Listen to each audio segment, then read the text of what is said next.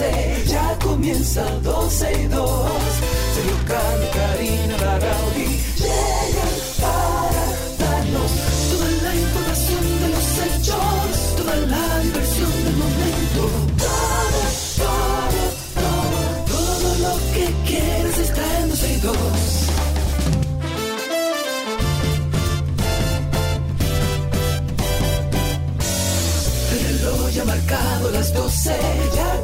comienza 12 y 2.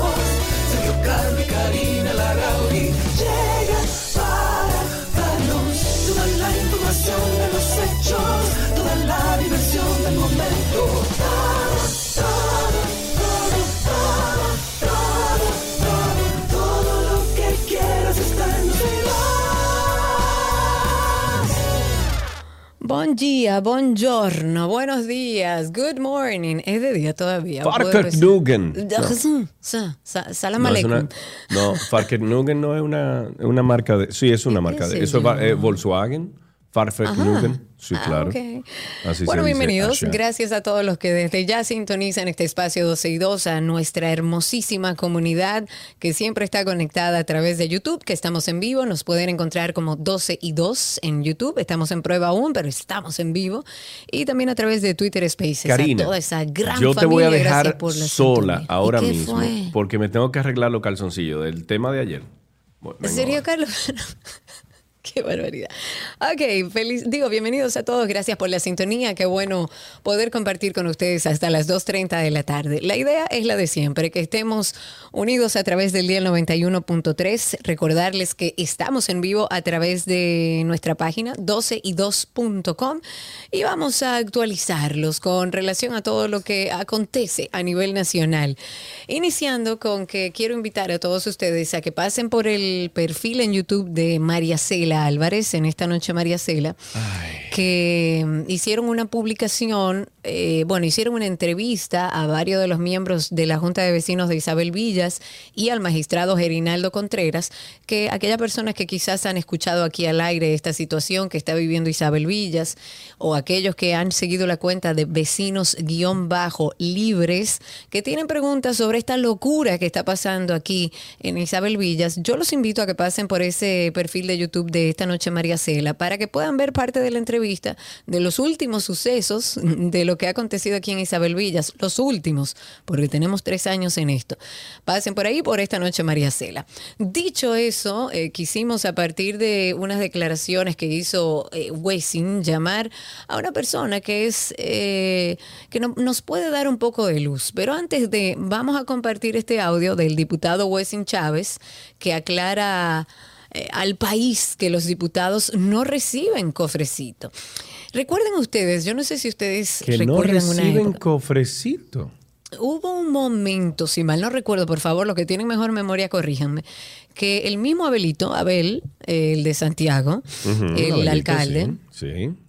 Cuando era diputado o cuando era el jefe de la Cámara de Diputados, no recuerdo bien, se estableció como que el cofrecito no se le iba a entregar a los diputados. Sin embargo, hay que ver qué ha pasado con ese dinero, dónde está, dónde lo guardan, porque digamos que la disposición de ese dinero, hasta donde tengo entendido, sí está habilitada. Lo único que no se le está entregando a los diputados.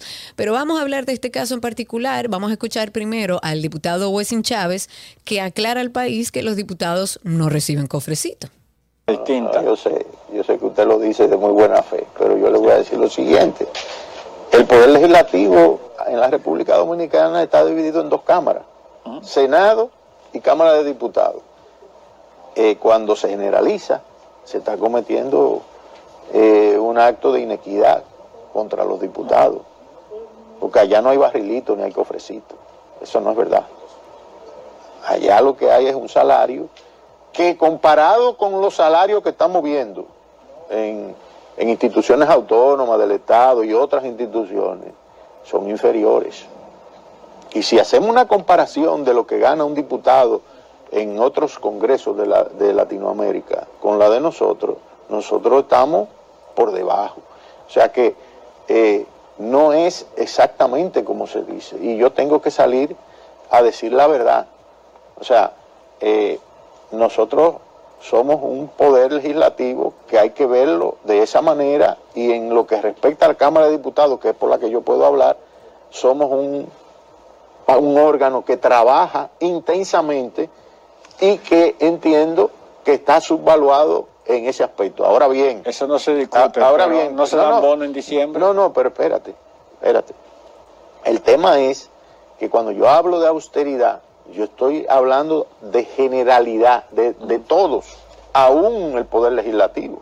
Si hay que reducirle a, aquel, pues también a nosotros. O sea que nosotros no nos estamos, eh, eh, yo no estoy excluyéndolo, ¿me entiendes?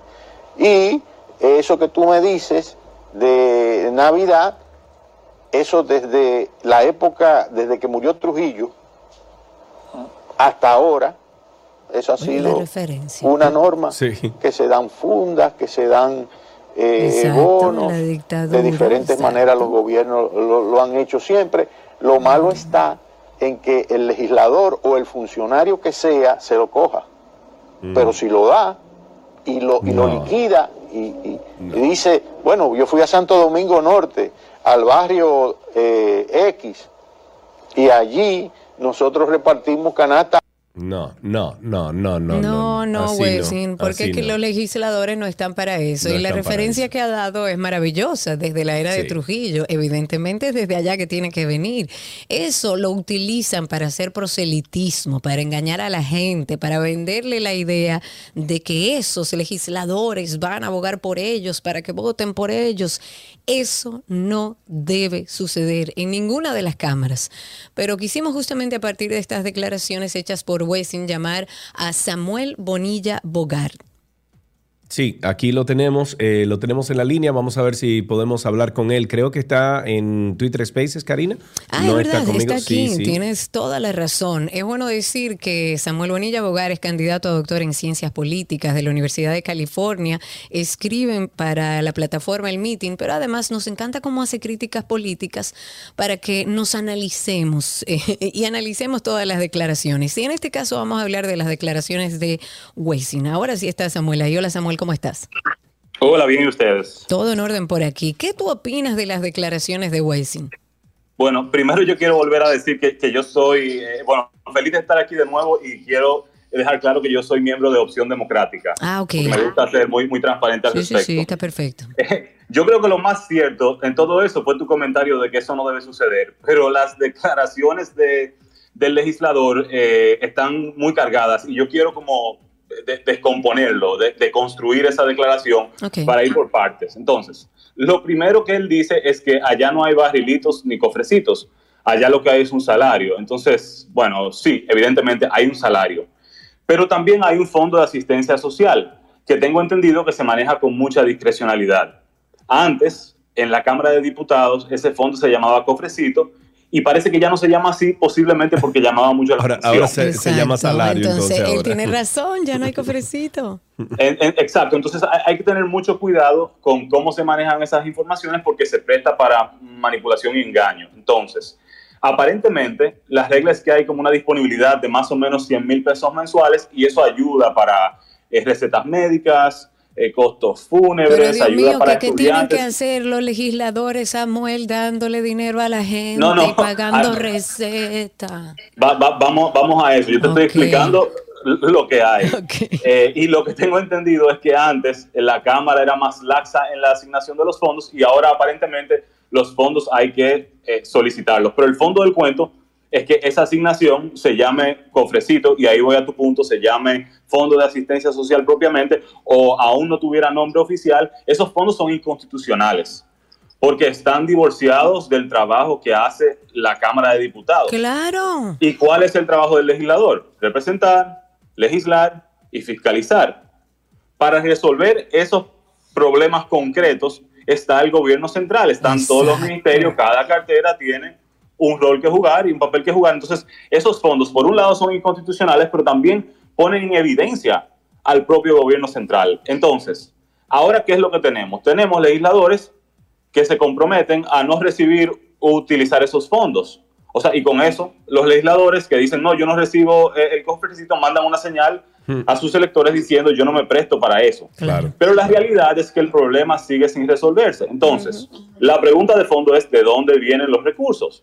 Esos fondos, y habría que ver exactamente el ítem, pero esos fondos vienen a- llegan al Poder Legislativo por vía del presupuesto general de la Nación. ¿Y quién prepara el presupuesto? Es el Palacio Nacional. Claro. Entonces, si de verdad queremos resolver el problema, lo que tenemos que hacer es exigirle al presidente de la República que no incluya esos fondos en el presupuesto Más. la próxima vez que se confeccione el presupuesto. Pero ¿qué es lo que necesita el presidente que le digamos y que hagamos para que él entienda que el pueblo sabe que a los legisladores no debe dársele porque dinero para nada, porque lo utilizan para el proselitismo, pero además no Claro. está en su descripción de puesto. Usted está para legislar, no para comprarle medicina a nadie. Para eso hay otros estamentos del Estado.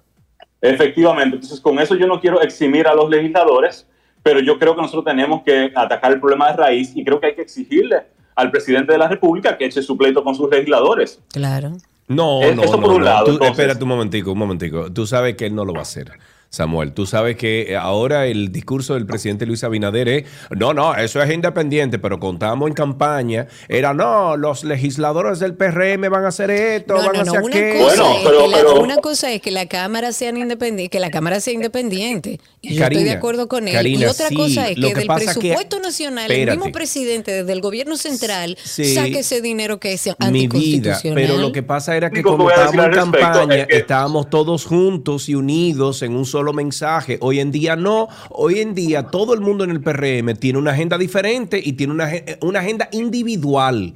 Entonces, Bueno, ya, ya eso de único- pedirle lo- a un partido que haga algo, eh, o sea, el partido de gobierno que haga algo, es imposible. Tú tienes que ir donde cada uno de los actuantes que están en posiciones de poder a pedirle y rogarle que haga lo que dijo en campaña. Yo lo único que voy a decir al respecto es que si, si el presidente dice que eso es agenda pendiente y no lo quiere resolver, entonces al pueblo dominicano que piense bien cuando vaya a votar, cuando vaya a depositar su voto en las urnas en el 2024. Es- eso, eso es lo que voy a decir en ese sentido.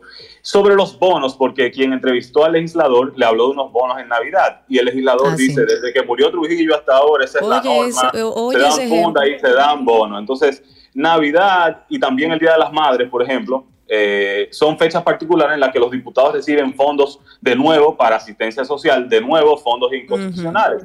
Entonces, justamente cuando yo estuve en el programa la semana pasada, yo hablaba de la necesidad de mirar hacia adelante y de no compararnos tanto con el pasado. Y lo digo porque la política tiene que servir para definir a dónde vamos como sociedad, cuál es nuestro norte. O sea, es una combinación de el país que queremos y los pasos que podemos dar hoy.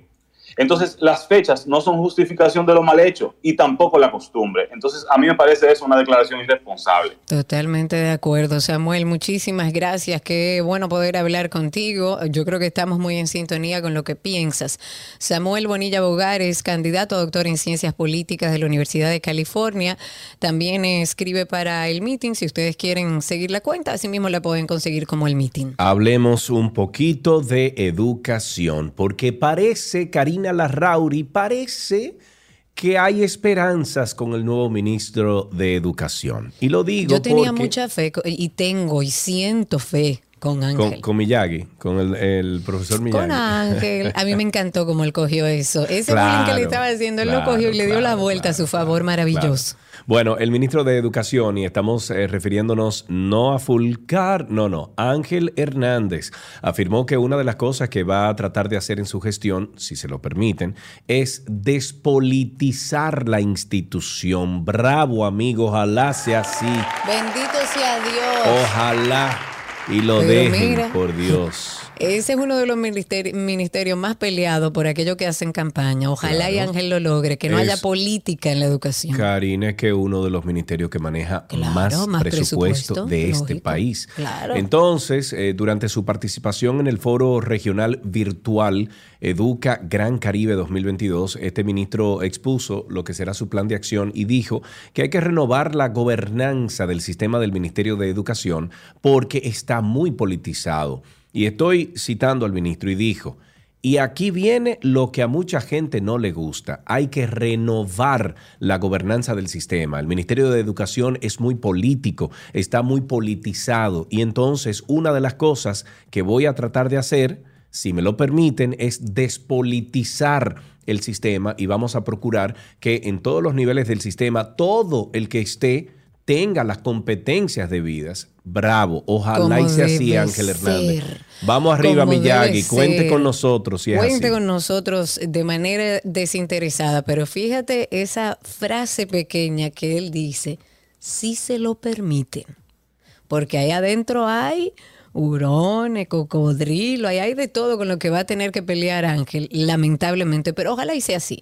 Pasemos entonces ahora donde, bueno, eh, ya no hay muchas esperanzas y esto me hace recordar la situación aquí en Isabel Villas y la limpieza que debe hacer la mm, Procuradora General de la República, a quien le guardo una alta estima, Miriam Germán Brito, porque aparentemente las cabezas son maravillosas, pero hacia abajo hay mucho que revisar.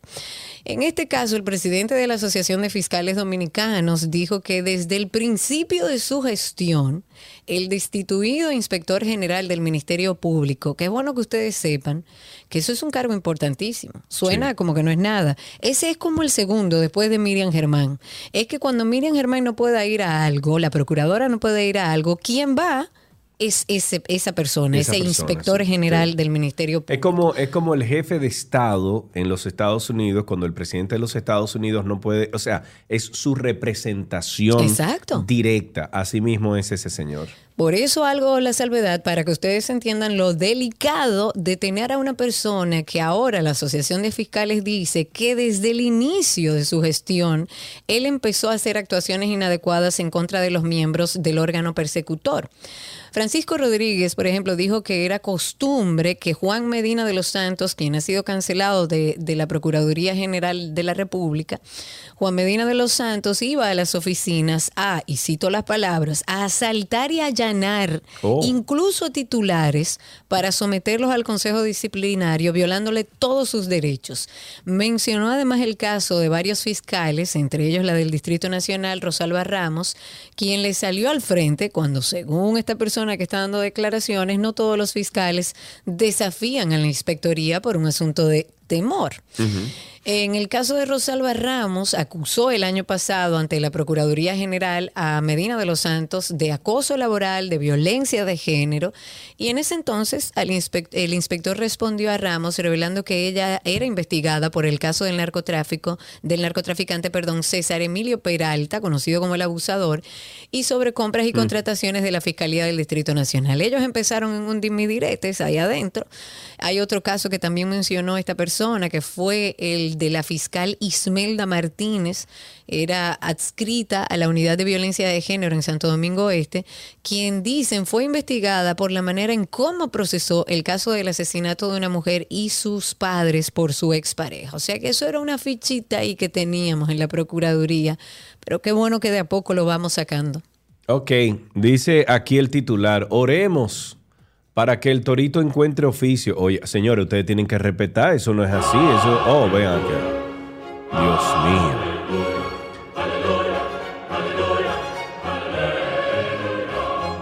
El senador de la provincia, Monseñor Noel Héctor Acosta El Torito, propuso que se declare el primero de enero como el Día Nacional de la Oración. Este legislador, mediante un proyecto de ley, hizo la propuesta al considerar, en primer lugar, que la oración es la respuesta a Dios, quien nos habla, o mejor aún, se revela Él mismo a nosotros. De igual manera, el Torito solo coloca varios considerados eh, de orden religioso. También el artista colocó en los considerando que el Día Nacional de la Oración sería celebrado como un día de clamor a Dios para bendecir nuestra nación. Al Pero ¿a Torito lo Dios? quiero, al Torito Yo lo también. admiro, al Torito como artista es lo mejor. En cuanto a su profesión, bueno, en, en cuanto a su gestión como legislador, no sé, Torito, tenemos que sentarnos a hablar, amigo. Además, habría que ver a qué Dios se refiere el torito, porque él tiene que recordar que él, su gestión es para todos los dominicanos, Claro. incluso, incluso aquellos que no necesariamente creen en Dios. Ahí hay ateos, ahí hay No, y- budistas, y partiendo- agnósticos. Y partiendo de nuestra constitución, Karina, que dice que el Estado es laico, que el Estado no debe mezclarse con la religión. Exactamente. Así Pero que bueno, Torito, Torito, busca otra cosa, que hay cosa, muchas, eh, eh, hay muchas ideas que pueden surgir, que yo creo que pueden aportar un poco más a la población. No porque no debamos nosotros comulgar con Dios, porque no quiero que ahora las personas que profesan Para alguna nada. religión se No, sientan no. ofendidos. Cada quien busca su espiritualidad como quiera. Claro. Ahora, desde el Estado, según nuestra constitución, esto es un Estado laico. ¿Qué significa eso? Que aquí mm, bajo ningún criterio puede establecerse nada en función de la religión, porque aquí hay libre religión, libre culto. Usted puede hacer lo que quiera con respecto a su espiritualidad. Entonces es una contradicción, Torito, que tú propongas dentro de una Cámara donde hay muchísimos otros trabajos que deberían estar cursando un Día Nacional de la Oración. Me parece que lo hizo con buena onda, con ánimos de calmar un poco y apelar a la espiritualidad, pero no creo que haya sido una jugada interesante o inteligente. No es atinado, ¿no? Para nada, en lo absoluto. Nos vamos con un tuit del día. Dice este tuit de nuestro amigo Roger Sayas. Dice, es una pena ver en las condiciones que está la cañada dentro del Jardín Botánico Nacional, un lugar tan hermoso y ver esto debe cuestionarnos como sociedad y el mal manejo de la basura. A lo que algunas personas le respondieron lo siguiente y dice, años en esas condiciones, el hedor no se aguanta, aislar las basuras de la hermosura de las plantas en la vereda, toda una empresa. Atención, Alcaldía Nacional. Pero por otro lado, otra persona comenta que es una situación grave que no se resuelve con jornadas, ciudadanía irresponsable y pésima gestión de residuos sólidos. Yo voy a aprovechar y voy a poner sobre el tapete que aquí también en el río Isabela y en el arroyo Hondo hay una situación crítica crítica, muy crítica de contaminación y de basura en esos arroyos y en ese río.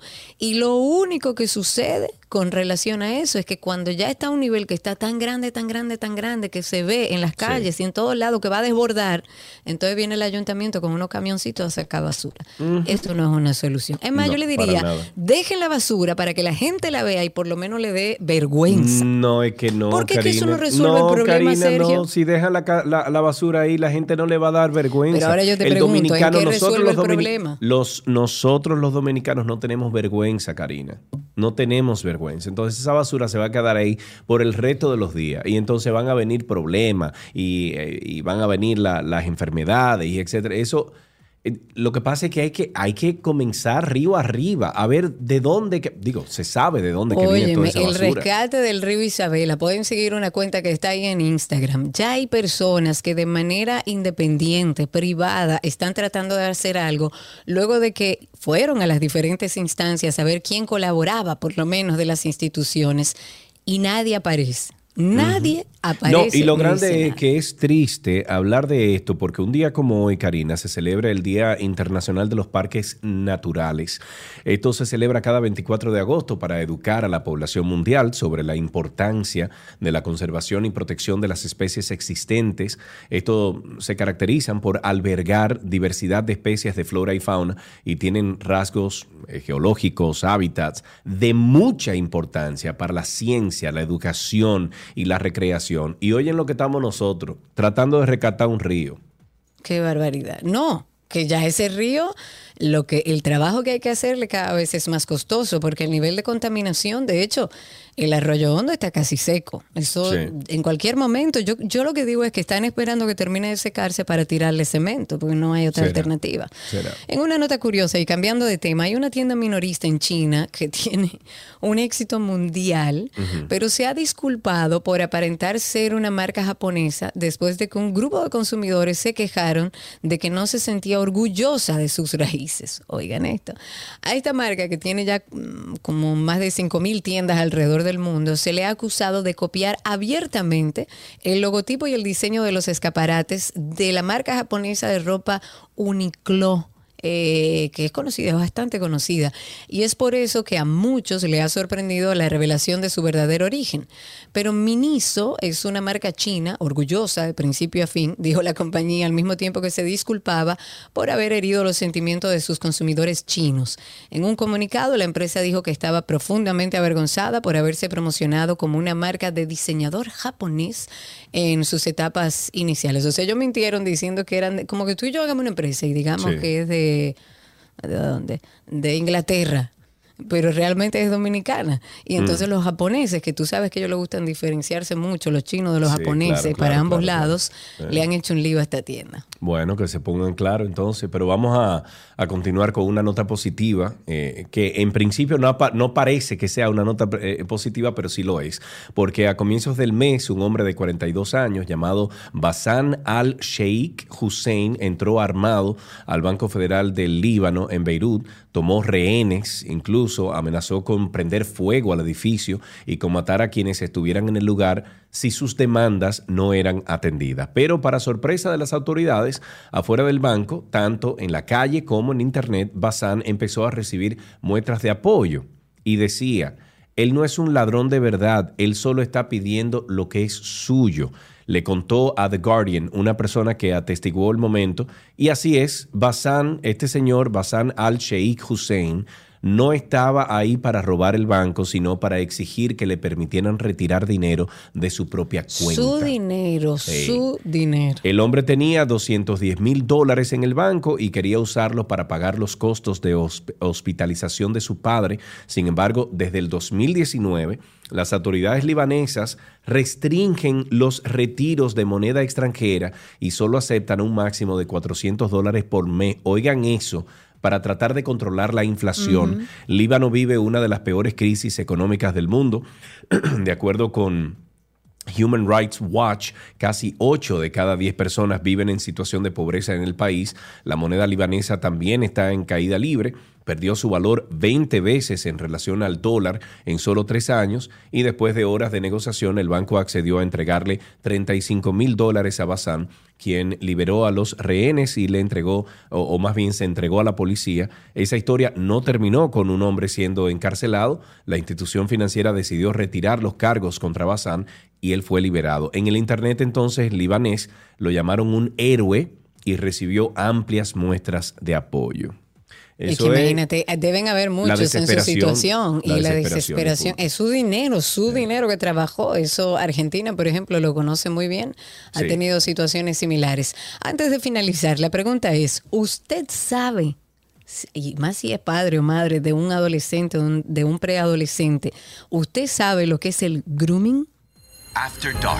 Con el paso de horas en las pantallas, los niños y los jóvenes se exponen a muchísimos riesgos propios de la vida digital. Yo creo que ese es el tema entre todas las madres y todos los padres de esta época. Grooming, ¿qué es? El grooming es cuando una persona mayor de 5 años de edad, de nivel cronológico, aborda a un menor de edad, niño, niña o adolescente, y empieza un proceso de seducción para obtener favores sexuales.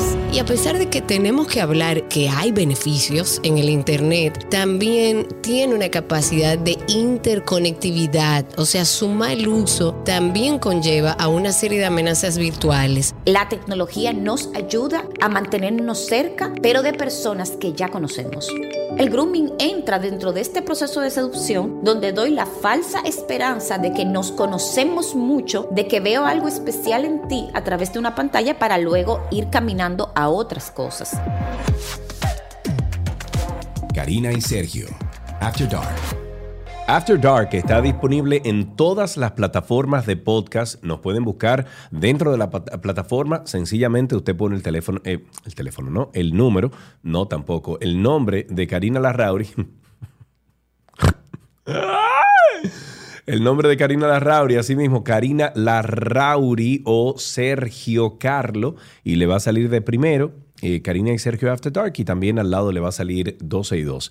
Eh, suscríbase a ambos, por favor. Hasta aquí este primer segmento de 12 y 2.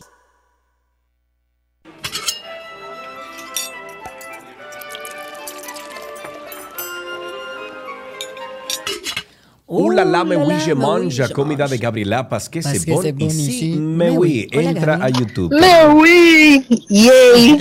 Miren, El que no podemos ver. ok, Mm, ok. Ok, ¿qué es lo que está pasando, Gaby? ok. Ah, tú ves que hay un delay grandísimo. Vamos a llamarla de nuevo Vamos porque... a llamarla otra vez a ver si podemos comunicarnos con Gaby. Y después que ella comience a hablar, déjala hablar, ¿ok? Ok. Aló. Gaby, lo que pasa es que hay un delay, o sea que da la receta, dale. Súper. Miren lo que vamos a hacer. Hoy haremos una crema de espárragos. Muy sencilla. Ya saben que esta receta la van a encontrar en 12 y 2 y en gabriela.reginato. Necesitamos una lata de espárragos verdes o en su defecto 12 espárragos tiernos, una cebolla blanca, una papa, media taza de aceite de oliva. Si usa los, la lata de espárragos, conserve el agua y si no, vamos a necesitar alrededor de tres cuartos de taza de agua si utiliza los espárragos tiernos media taza de crema de leche y sal y pimienta al gusto. Es muy sencillo. Vamos a colocar el aceite de oliva en una ollita, vamos a agregar la cebolla y la vamos a cocinar. Luego incorporamos los espárragos, ya sean los tiernos o los de lata. En caso de tiernos, los vamos a cortar en trocitos de una pulgada. Vamos a saltear por alrededor de dos minutos, agregamos la papa. Si quiere una cocción más rápida, la papa la podemos agregar cruda, rallada, o la agregamos en trozos. Esto lo que hacemos es que la mezclamos, le añadimos el agua, ya sea de los espárragos o el agua, la taza, tres cuartos de taza de agua de potable y dejamos que hierva por alrededor de 20 minutos y aquí le añadimos, antes de, de que hierva, le añadimos la sal y la pimienta al gusto. Entonces dejamos que hierva ahí.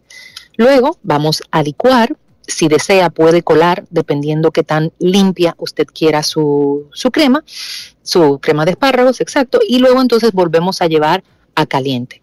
Ahí agregamos la crema de leche, vamos a, compro a comprobar sal y pimienta, ojo con la sal porque recuerden que los caldos y las salsas tienen que reposar para que se sienta eh, el toque de sal.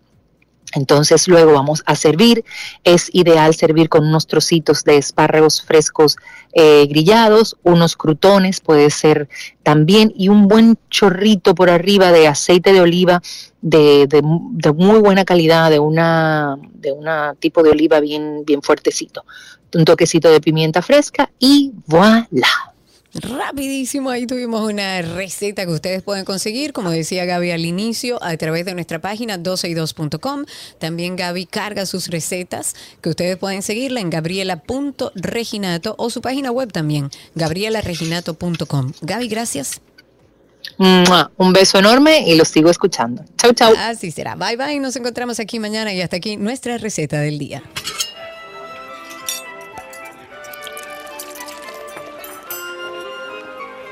Nuestro segmento de ¿Qué aprendiste hoy? llega a ustedes gracias a Nido Crecimiento, Tu Amor, Su Futuro y gracias a Palapisa, expertos por tradición.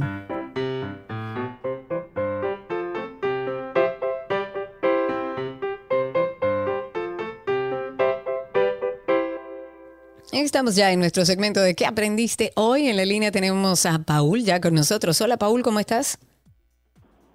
Hola, ¿Cómo estás? Bien, Qué bueno. ¿Cuántos años tienes, Paul?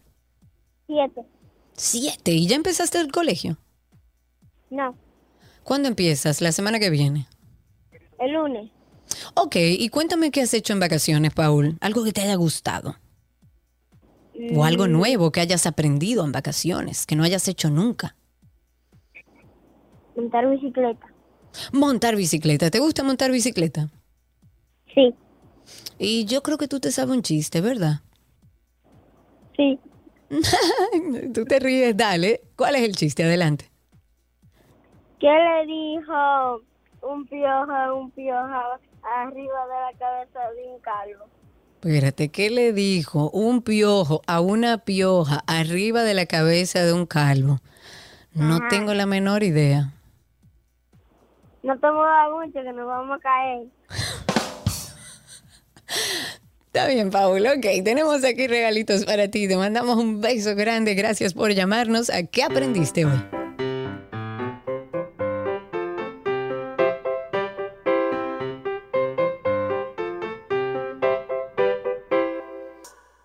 Nuestras noticias deportivas llegan a ustedes gracias a Vita Salud, la tienda de las vitaminas y la nutrición deportiva, y gracias a Gatorade, la fórmula original.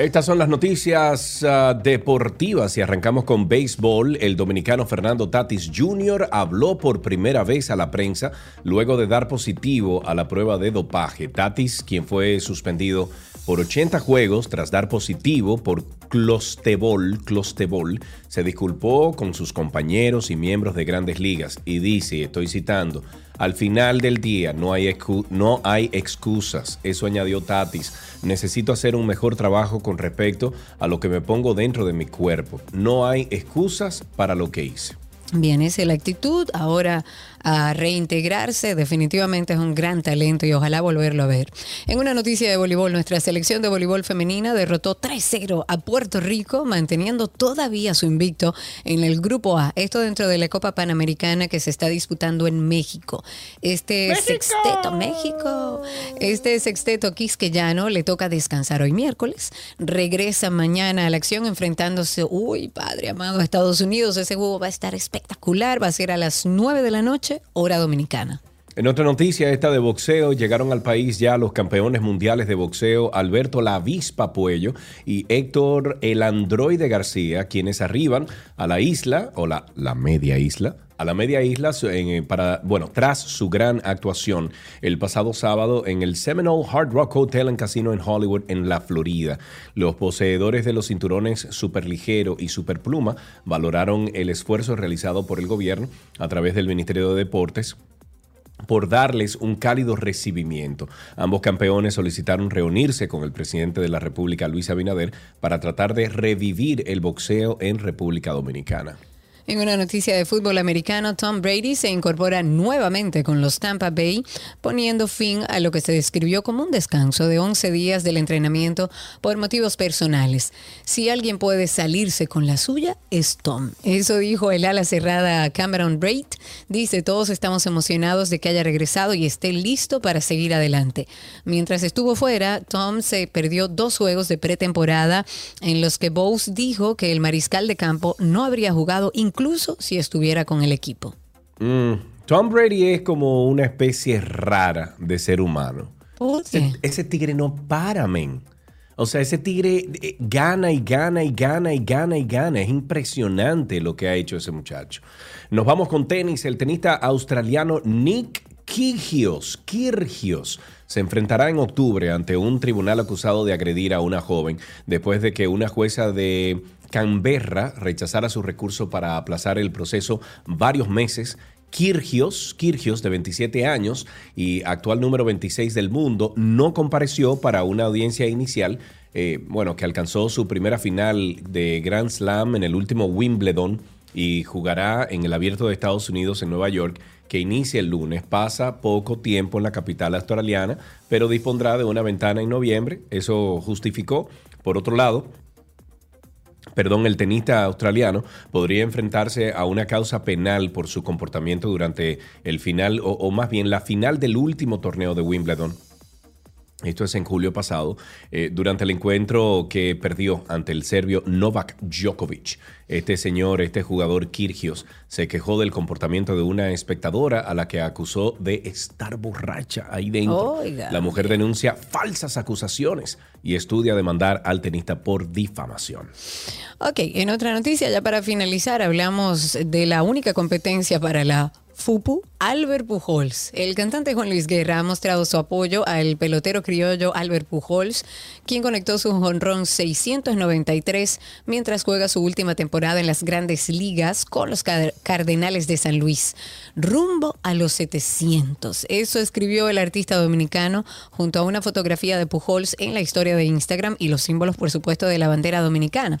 Pujols juega sus últimos 10 juegos y el número 14 en general en su última temporada de grandes ligas. Hubo una notable ronda de aplausos de la multitud cuando el tres veces jugador más valioso de la Liga Nacional rodeó las bases con su segundo hit de la noche. Oye eso, oye vaque, como dice el cuento. Señores, invitamos a todos ustedes a seguirnos y a suscribirse a Karina y Sergio After Dark. Con el paso de horas en las pantallas, los niños y los jóvenes se exponen a muchísimos riesgos propios de la vida digital. Yo creo que ese es el tema entre todas las madres y todos los padres de esta época. Grooming, ¿qué es? El grooming es cuando una persona mayor de 5 años de edad, de nivel cronológico, aborda a un menor de edad, niño, niña o adolescente, y empieza un proceso de seducción para obtener favores sexuales. Y a pesar de que tenemos que hablar que hay beneficios en el Internet, también tiene una capacidad de interconectividad, o sea, su mal uso también conlleva a una serie de amenazas virtuales. La tecnología nos ayuda a mantenernos cerca, pero de personas que ya conocemos. El grooming entra dentro de este proceso de seducción donde doy la falsa esperanza de que nos conocemos mucho, de que veo algo especial en ti a través de una pantalla para luego ir caminando a otras cosas. Karina y Sergio. After Dark. Karina y Sergio After Dark está en todas las plataformas de podcast. Nos encuentran ahí por nuestro nombre. Usted pone Karina Larrauri Podcast o Sergio Carlo Podcast e inmediatamente sale. Incluso la mejor herramienta para buscar Google, ahí aparecemos también como Karina Larrauri Podcast y Sergio Carlo Podcast. Eh, hasta aquí entonces Deportes en 12 y 2.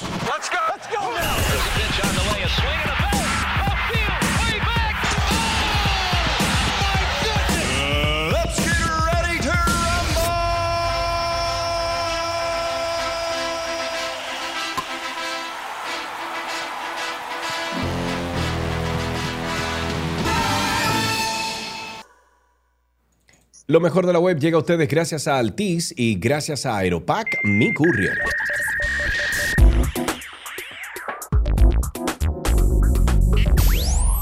Ya estamos en lo mejor de la web aquí en 12 y 2 y nos vamos de inmediato a, bueno, dejar, eh, cederle el micrófono, cederle la palabra al sureño Francisco José Díaz, que déjame decirte, Karina, que el otro día en Plaza, ¿cómo que se llama? San... San Juan Shopping Center. San Juan Shopping Center, que es ahí en Downtown Bávaro, que eh, finalmente conocí en persona a Francisco y quedé sorprendido, gratamente sorprendido. El tigre es un animador pero Oh, yo no sé qué le hacen ¿eh? bien. honestamente, porque él debería de estar animando y, y- y- y ya tú sabes. Pero bueno, Francisco, gracias por estar con nosotros, amigo. ¿Cómo estás? Todo bien, hermano. Gracias como siempre por, por recibirme por acá. Claro que sí. Bueno, eh, Francisco es gerente de proyectos de Aeropack. Francisco hoy nos recomienda usar comparadores de precio y ahorrarnos unos pesitos en nuestras compras en línea. ¿Cómo hacemos esto, Francisco? Efectivamente, mi hermano. Mira, esta vez le vamos a traer dos comparadores de precio. Todos sabemos que el e-commerce ha crecido inmensamente, exponencialmente, y ya hay demasiadas opciones, demasiadas ofertas para comprar ese artículo, esos artículos que deseamos. Entonces, antes de tú realizar, el consejo de, de nosotros hoy, antes de realizar esas compras, te voy a recomendar dos páginas. Ok. Vamos a iniciar con una de Google, que es el buscador más usado en el mundo, Sí. eh, pero esta se llama Google Shopping, es de la misma, obviamente. Espérate, eh, espérate. eh, ¿Cómo así? Shopping.google.com. no, Google, tú pones en tu barra de, de- de búsqueda, perdón, Google Shopping. Es el mismo look and feel de Google. Es lo mismo, te sale el Google, pero a- abajito te sale Shopping de Google. te pone la barra de búsqueda. Oh, ¿Y qué Sí, es hermano, estas son, estas son herramientas, Sergio, que teníamos años, porque esto tiene años, lo que pasa es que no la conocíamos ni las, ni las utilizábamos. ¿Qué, qué? Pero son herramientas no buenísimas, conocía. Pero mira vos, lo estoy para que sepa, hermano. se lo estoy compartiendo a los amigos que están en, en YouTube eh, para que vean el funcionamiento. Ok, cuando yo estoy en esta página, ¿qué yo puedo poner, eh, Francisco? Tú pones, por ejemplo, eh, Apple Watch Serie 7. Entonces, a diferencia de Google, Sergio, que en Google te va a aparecer quién lo vende, un blog que habló del Apple Watch, un tweet que mencionó el Apple Watch, aquí solamente te van a salir las páginas que tienen el Apple Watch Serie 7 de venta. te van a salir unos videos, obviamente, que te van a hablar del Apple Watch como, como Google normal, pero solo te sale eso. Pero e incluso y- y esto te ponen ser- las ofertas Ok, arriba. pero espérate, y esto puede ser, no, pero que- parece que no lo estoy utilizando correctamente porque, déjame ver, yo estoy en Google Shopping, dice abajo Google Shopping, pero entonces cuando pongo, déjame hacerlo aquí en pantalla para que los amigos también lo vean, cuando pongo, por ejemplo, dame otro ejemplo, dame... eh, Unos tenis, pon unos zapatos, pon... Yo estaba buscando ahorita de que... eh, eh, Jordan número uno, me salieron muchísimo. Jordan muchísimas 1, páginas. Aquí, ok, ahí está Jordan 1. Entonces, lo que veo es imágenes de Jordan 1. Más abajo veo algunas Dale más para páginas. abajo, van a salir. Ah, mira los precios aquí. Ya, ya, ya, ya, ya, ya. Ok. No, pero te va a salir y tú le vas a dar link, o sea, te van a salir los links como cualquier búsqueda de Google. Lo único que, como te expliqué, esto es únicamente las tiendas. Tú Ah, pero mira, también me da más, a- más abajo en la misma búsqueda, o sea, en los resultados de la búsqueda, me da también resultados de las tiendas locales aquí en República Dominicana. Sí, es de todo, pero olvidemos de las tiendas locales, obviamente. Los Mm, precios no se comparan. No, no, no, para nada. O sea, eh, eh, y qué bueno que, se, que hay herramientas como esto que podemos comparar entre las tiendas locales y también la- la- las que podemos pedir fuera. Sí, sí. Y ha- hay una ventaja con este Google Shopping que funciona tanto como para los que vamos a comprar como para los vendedores, porque así da a conocer también las personas que se dediquen al dropshipping, Sí. que cualquiera que puede dedicarse a una compra, crea una paginita o en Shopify o algo y vende ese artículo y, y Google Shopping te trae a esa, a esa tiendita también. Ya, ya, ok, ok, ok. ¿Qué Me otros gusta. beneficios tiene Google Shopping? A ver. Eh, no, o sea, es eso, te- la gran variedad de, de, de páginas, igual que lo mismo tú vas a tener al final donde dice Google con el sinnúmero de otros, vas a tener páginas ahí que te vas a cansar buscando ese artículo. Ok, ya entendí, ya entendí. Y creo que eh, vas a mencionar también otra que hay, que es Yahoo Yahoo, Shopping, Shopping. claro. exacto. Sí, y Yahoo, Yahoo Shopping, esta pareciese incluso, eh, es más friendly, si tú entras ahora mismo como, como tienes personas en YouTube viéndolo, es incluso más friendly la página. Eh, cuando tú entras parece que es una tienda en sí, porque sigue con el mismo, por ejemplo, eh, eh, Apple Watch Serie 7 o, o con los Jordan. Ponlo y tú vas a ver cómo te va a mostrar muchos de los artículos, con los precios y el detalle. A diferencia de una página normal, es que esta te dice, por ejemplo, este Apple Watch eh, está a X precio, te da el detalle Ah, y mira. abajo te dice qué Ey, página mira, mira, me gusta más esta. Sí, no, no, es, es mucho mejor, por eso te digo más friendly. Sí. La, la, la, la, la página es mucho mejor para el tema de la búsqueda. Por ejemplo, Y yo estaba, esta, mira, tú- acabo de buscar Apple Watch Serie 7 y dice aquí Ujú. desde 269 para arriba, creo que esos son eh, usados, pero ahí está, mira, 369, 459. Me gusta el Yahoo Shopping mejor que el Google. Qué raro que Google no le sí, pasó sí, el sí. rolo a esta gente. Eh, Es como más eh, simple la búsqueda, se ve mejor, está mejor diagramada, Claro que no sí, sé, más friendly. Sí. No, y tú, y tú tienes la opción en esta página, por ejemplo, ok, el Apple Watch es algo que lo usan, puede usarlo mujer y hombre, pero tú pones los tenis. Y a mano izquierda, si te fijas, Sergio Carlos, tú que Sí. tienes que estar ahí con la computadora, te dice Ah, de mujer, de hombre, te da las ya. te, te sale la lista de las tiendas que lo tienen en venta. Y tú dices, ah, pero mira, en sergioK.com mm, yo compré una vez y me quedaron bien, déjame ver el tenis que está vendiendo eh, la página. Y solamente te muestra el de esa página. O sea, Mira, mucho yo acabo de poner, por ejemplo, en el buscador de Yahoo Shopping, acabo de poner ahí eh, jeans, ¿verdad? Los jeans. Y entonces sale primero la categoría, después sale si lo quieres para hombre o para mujer, si lo quieres para adultos, niños, Exactamente. eh, si lo quieres para exactamente. jovencitos. eh, y luego entonces te sale la lista de todas las tiendas. Eh, ahí está desde Walmart, Aeropostal, Creation, Hudson, Target, todo está ahí. Todo, hermano, todo. Y me todo, gusta la opción de tú poner un mínimo y un máximo de dinero. Me gusta eso. Eh, Esta, como te dije ahorita, es mucho más friendly la, la página. Sí. Es como más fácil de manejar. Lo que pasa es que en Google te va a traer de todo.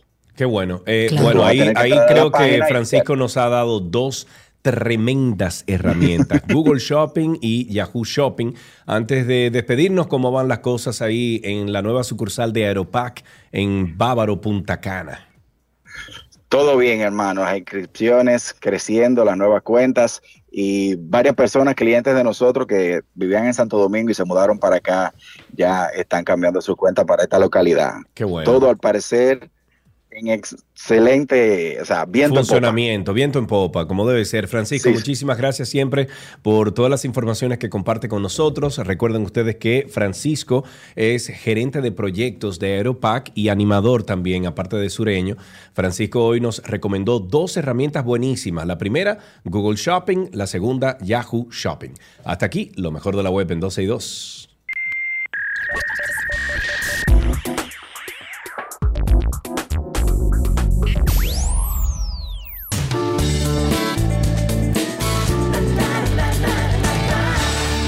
Estamos en noticias del mundo del entretenimiento. Casi 10 millones de personas vieron el estreno de House of the Dragon el domingo por la noche, lo que convirtió a este spin-off de Game of Thrones en el estreno de la serie más vista de HBO Max en la historia de la cadena.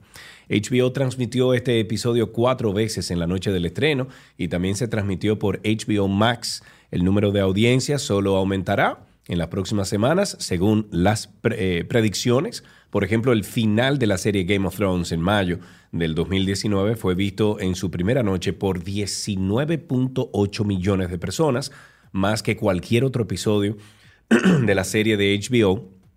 Eso dijo la compañía Nielsen.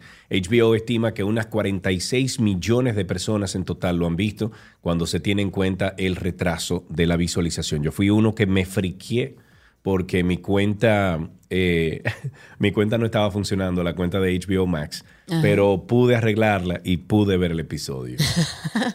si no entraba en locura. Muchacho, yo estaba en, en, en pata, imagino. Bueno, la Dirección General de Bellas Artes presenta a la Compañía Nacional de Teatro con un estreno chulísimo, genial. Me mata mi tío que dije chulo al aire. Se llama El último personaje de Cecilia B. Un homenaje a la inolvidable actriz Delta Soto que va a ponerse en escena el 26 de agosto y hasta el 4 de septiembre en una salita que es hermosa, que es la sala la dramática del Palacio de Bellas Artes y es una pieza maravillosa. Es autoría del dramaturgo Giovanni Cruz Durán y cuenta con la dirección del maestro Fausto Red, que está con nosotros. Fausto Rojas. Fausto, y ya tú estás así de que maestro. Wow, Fausto, Pero de- no, tú claro. va- Gracias, Karina, pero no, no. No, hombre. hay que darle, hay Gracias que dar- por esa palabra, Cari. Gracias, amor. Estamos contentos porque estrenamos, el- este es el segundo estreno del año. En marzo pasado estrenamos Macandal y hoy, ya el viernes, abrimos la sala para el último personaje de Cecilia B., un estreno mundial. Esta obra nunca se ha presentado. Es la historia de una diva del ayer, una mujer encantadora que aparece en escena luego de muchos años, escondida. Eh, aparece en la ruina de un antiguo camerino junto a un tramoya que la guía por el escenario, por, por lo que ella hace esa noche. Ella hace memoria de los grandes monólogos femeninos que hizo a lo largo de su historia como actriz. Eh, hace, trae a, Shakespeare, trae a Medea, trae a Electra, monólogo eh, de la literatura dramática universal y, un, y, lo hace con la mujer, o sea, una obra donde se destaca la mujer en el arte dramático mundial. Eh, de verdad que una bella pieza, clásica, eh, y el encanto de una diva, de ver una diva en escena, eh, de verdad que en un homenaje a Delta nos, nos llena de, de mucha satisfacción, porque Delta tiene una semejanza con esta actriz. Esta actriz existió realmente. Existió en la época eh, de la independencia, preindependencia, ese teatro que se hacía en la dramática, Sí, justamente, claro. que por cosas de la vida caímos en esta sala. Sí, el, el autor investigó y el nombre de Cecilia B, Cecilia Marina se llamaba, existe. Entonces, a partir de aquí, lo que vamos a ver un poco de ficción, pero también dice el autor que hay muchas cosas reales Ok, ok. en toda ¿Y esta historia, toda su actúan? investigación.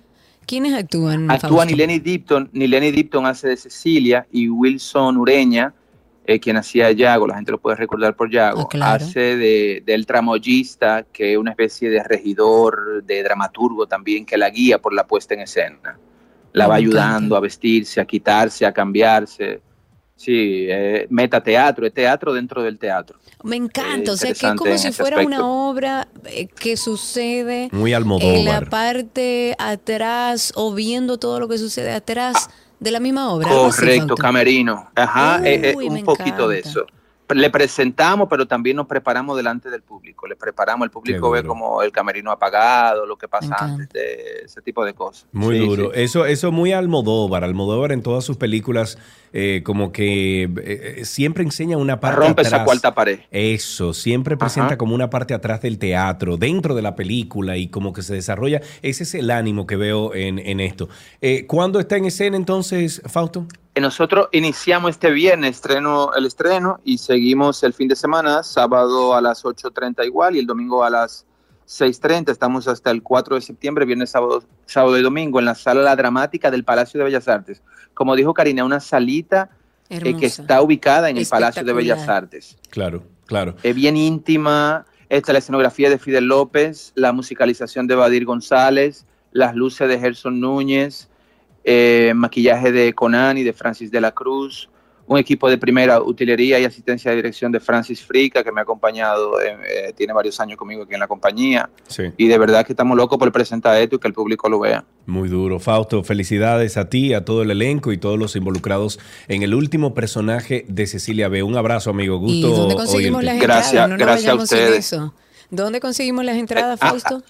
Las entradas están en el Palacio de Bellas Artes por el simple precio de 100 pesos, gracias al Ministerio de Cultura, la Dirección General de Bellas Artes y a la Compañía Nacional de Teatro. Ay, Excelente. genial, me encanta, señores. Disfruten del teatro, vayan a visitar esa sala de la dramática, que también es una experiencia completamente distinta a las salas que van de Bellas Artes o el Teatro Nacional, incluso que la Ravelo, esta es más íntima aún, más pequeña, y por 100 pesos disfrutar de la cultura, del arte dominicano. Vayan a verlo y a comprar sus entradas allá mismo, en el Palacio de Bellas Artes. Florinda Mesa afirma que es un fake news el revuelo este de que demandará de que a Shakira bueno, la cantante Shakira no ha dejado de ser noticia, obviamente. Esta vez el epicentro es eh, en la prensa mexicana, luego de que explotara el rumor de que la veterana actriz Florinda Mesa demandaría a la cantante por una coreografía que esta realiza en la canción de Te Felicito, en esta exitosa canción que lanzó en el 2022 junto al boricua Rau Alejandro, diversos usuarios de redes sociales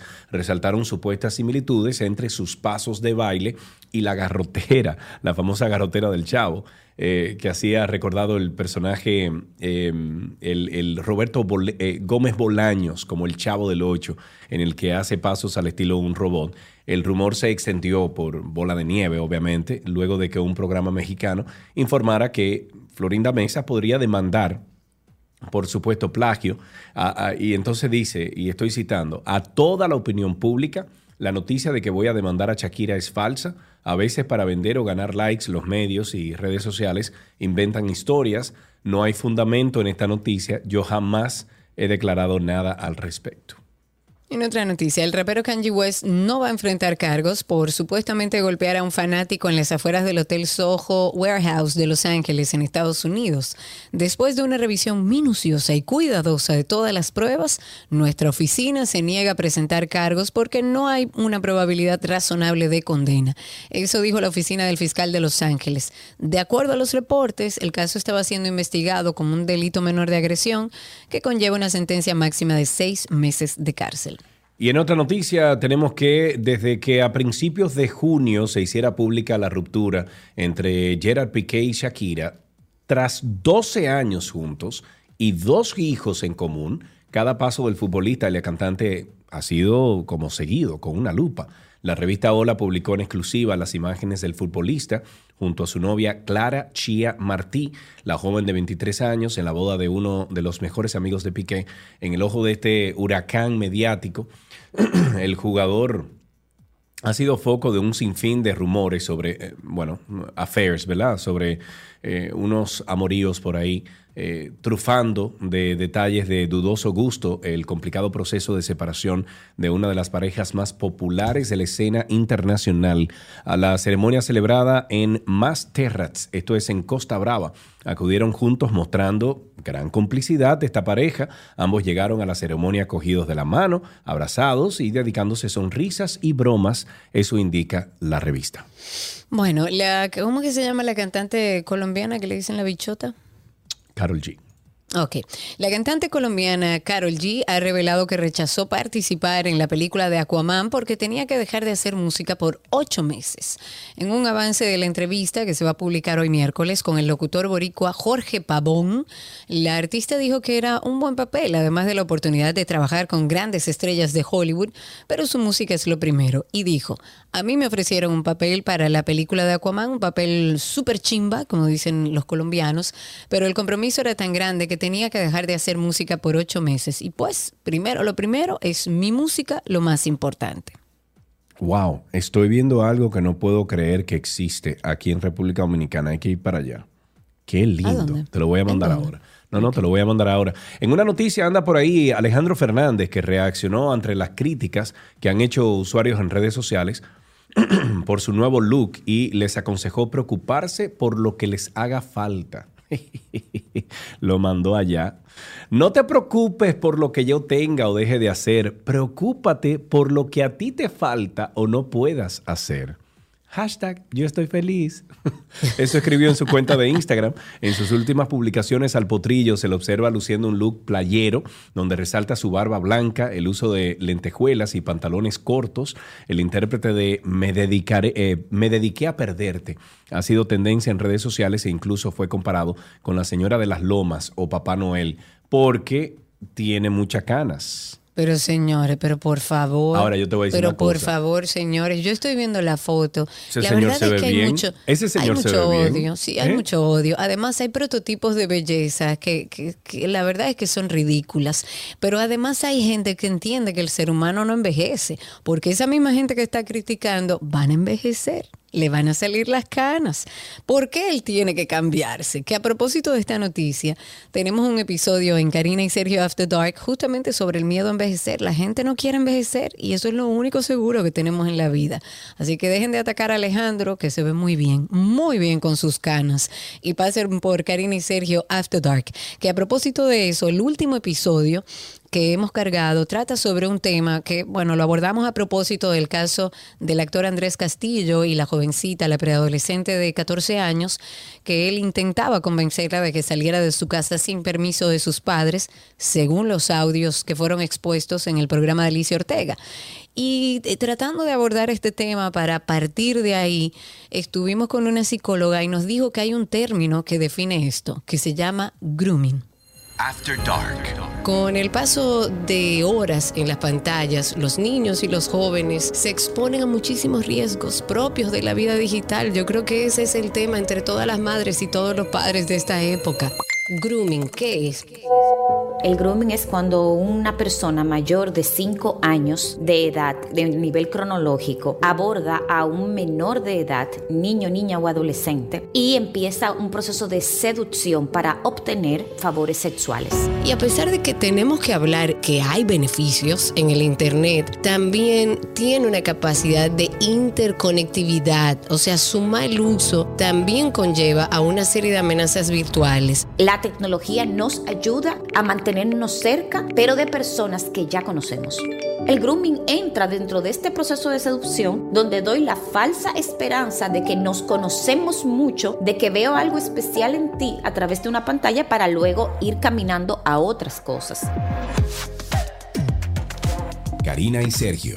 After Dark. Karina y Sergio After Dark está disponible en todas las plataformas de podcast que existen en este planeta Tierra. Nos buscan como Karina Larrauri o Sergio Carlo. Y si usted no sabe lo que es un podcast, vaya a Google y ahí usted pone entonces Karina Larrauri Podcast, Sergio Carlo Podcast y de inmediato suscríbase a nuestro podcast. Además de eso, deje un comentario positivo de algunos de los, de los episodios que usted escuche. Si usted quiere darnos un testimonio, eh, de algo que usted escuche ahí en Karina y Sergio After Dark a través de la página Karina y Sergio After Dark en Instagram. Usted puede mandar un mensaje de voz. También en cada episodio hay un enlace eh, que dice anchor.fm y una retajila de cosas después de eso.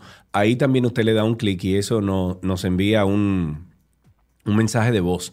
O sea, nos puede enviar un mensaje de voz sin, sin ninguna plataforma en específico. Pero hay muchísimos temas que no pierden para nada la vigencia. Nos pueden buscar como Karina y Sergio After Dark en todas las plataformas de podcast. Quiero aprovechar, Karina, y enviarle un fuerte abrazo a un nuevo oyente. Él es Jesús Zambrano, actor, productor, filmmaker. Anda por aquí, por República Dominicana, eh, vamos a decir que ensamblando y, buscando los elementos que faltan para una película que, quiere hacer acá. O sea que Jesús, un abrazo para ti y gracias por la sintonía. Hasta aquí, entretenimiento en 12 y 2.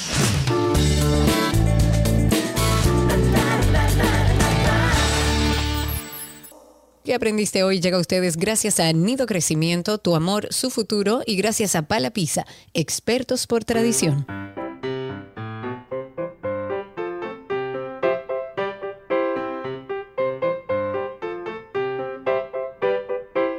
Suena siempre esa cancioncita que es como el llamado que le hacemos a nuestros niños, a, la- a esos niños que escuchan el programa porque sus padres lo han obligado a que escuchen el programa. Eh, en este caso tenemos a Amanda en la línea. Buenas tardes, Amanda. Hola, ¿cómo estás? Bien, Qué bueno, Amanda. ¿Qué edad tú tienes? ¿Cuántos años? ocho. Ocho años, pues tú eres una mujer vieja. ¿Te han dicho eso anteriormente? Eh, no te han dicho, ah, pues Amanda, tú eres una mujer vieja, ya. No. ¿Tú sabes cuántos años cumplió mi madre ayer, Amanda? No, Bueno, te lo voy a decir, cumplió 80 años. ¿Tú sabes cuántos años te faltan a ti para llegar a los años que tiene mi madre? mucho. Muchísimo. Esa es la mejor pero respuesta. claro. Pero, pero yo estaba buscando como un numerito. Si ella Un tiene número 80, matemático. espérate, espérate. Si, si mi mamá tiene 80 y tú tienes 8, 8, perdón. Abusador. Ajá. ¿Cuál es la diferencia de Son edad ocho entre tú y ella? 8, sí. Pero tú sabes contar, tú no sabes contar. Pero barbarazo. Setenta. 71 Ay, no chicos. está cerca. Está cerca. Sete- ¡Ey! ¡Ey! Bien, Amanda. Bien, bien, bien. ¿Cuándo regresas al colegio, Amanda? Ya hoy, Ah, tú empezaste hoy. Cuéntanos, ¿cómo te fue? bien. Bien, Mm, no sé si ese bien me gusta. ¿Qué pasó? ¿No, ¿No te gustó lo que viste hoy? Sí, ¿Y qué Sí. pasó? ¿Hay algún amiguito nuevo, una amiguita nueva, un profesor nuevo? No. sí. Ah, pero cuéntame de eso. Eh, dos amiguitos nuevos. Ah, ok. Se presentaron, tú le dijiste, hola, yo soy Amanda. ¿Cómo se llaman ellos? ¿Cuál- ¿Cuáles son los nombres de ellos? Adrián y Sofía. Y Sofía, Adrián y Sofía. Muy bien. Bueno, pues Amanda, eh, si tú tienes un chiste, un cuento, una poesía, algo que quieras compartir con nosotros, adelante.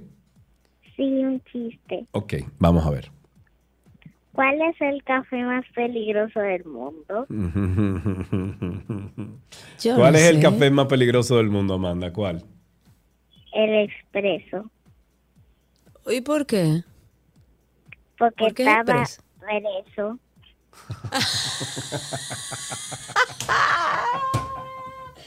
Señores, eso está buenísimo.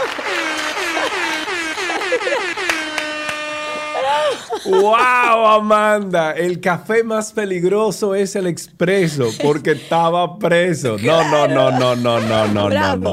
Amanda, bravo, Bravísimo. bravo. Eso es tremendo chiste. Gracias por Aquí llamar. tenemos regalitos para ti y esto fue ¿Qué aprendiste hoy?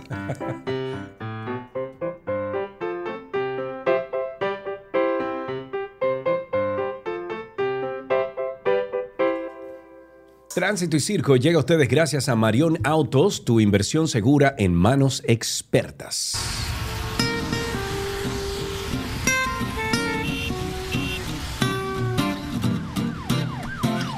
Hay una frase que dice así de que libre como el sol y el sol es libre. ¿El sol no es libre, Karina? En ¿Tú serio, sabes en serio, por qué? vamos, en serio Pero vamos perdón. a perder un espacio de tiempo conversando Oye lo que te estoy eso. diciendo. El sol no es libre. El sol está dentro del sistema solar nuestro. Bueno, estamos nosotros dentro del sistema solar, pero el Sol no se puede ir de ahí. Solo di que ahí me voy. Como un meteorito. Por ejemplo, un meteorito es, es solo el Sol. Pero un meteorito, por ejemplo, un meteorito es, es libre porque anda pasando de galaxia en galaxia y de, de sistema solar en sistema solar. Sergio, vamos a dejarlo Claro que ahí. sí, que Pero lo grande curso. es, señores, que el que está en Spaces y en YouTube está oyendo hasta los comentarios de los productores. ¿En serio vamos a hablar sobre eso en Tránsito y Circo? Oh, Claribel, astrónomo, ok. Claribel, dice, Claribel dice que yo estoy muy existencial. Muy mucho, pero qué bueno, porque así es como nacen los procesos. Déjalo en su proceso existencialista. 829-236-9856 es el teléfono en cabina y a través de Twitter Spaces, ustedes nos encuentran en Twitter como 12 y 2. ¿De Por qué? ahí se conectan con nosotros, nos Ah. escuchan y además pueden participar con nosotros al aire. De que le cambiaron el CBD por THC. No entendí. Me cambiaron Ah, el, a el- Ah, a mí, sí, exacto. Eh, Ok, ahí hay un enlace con un audio que queremos José, compartir con espérate, usted. hombre. ¿Por qué tú estás así? Vamos a relajarnos un poquito, que todo es información, todo. Date quieta, date quieta. José Ricardo me dice de que poco oficio, dice, que tengo poco oficio. Ya, continúa, Karen. Ya puedo hablar, ok. Hipólito habló sobre la violencia de género y él se pregunta, oigan bien, oigan bien. que Hipólito habla sobre la violencia de género y se pregunta, ¿qué culpa tiene el gobierno de que un loco pelee con su mujer? Señores. Oh, ok. Él, Señor. ajá, él dijo eso, él dijo eso. Bueno, vamos a escucharlo él mismo en sus propias palabras. Vamos a escuchar a Hipólito Mejía, que siempre tiene unas palabras de aliento para el pueblo dominicano. Escuchen ustedes. y que la gente se ha montado en el caballito ese, pero siempre han habido muertos en todas partes. Ahí qué culpa tiene el gobierno ni nadie de que haya un loco enamorado o celoso que le con una muerte. Eso, son, eso yo no le doy importancia. Pero son forma parte de la realidad dominicana. ¿Pero qué, Oh. qué hacer de- desde, la, desde la sociedad? ¿Qué usted dice el entiende? secretario de Exterior que cómo tú le pones un policía a cada gente para que lo cuide. Son cosas que pasan en el país.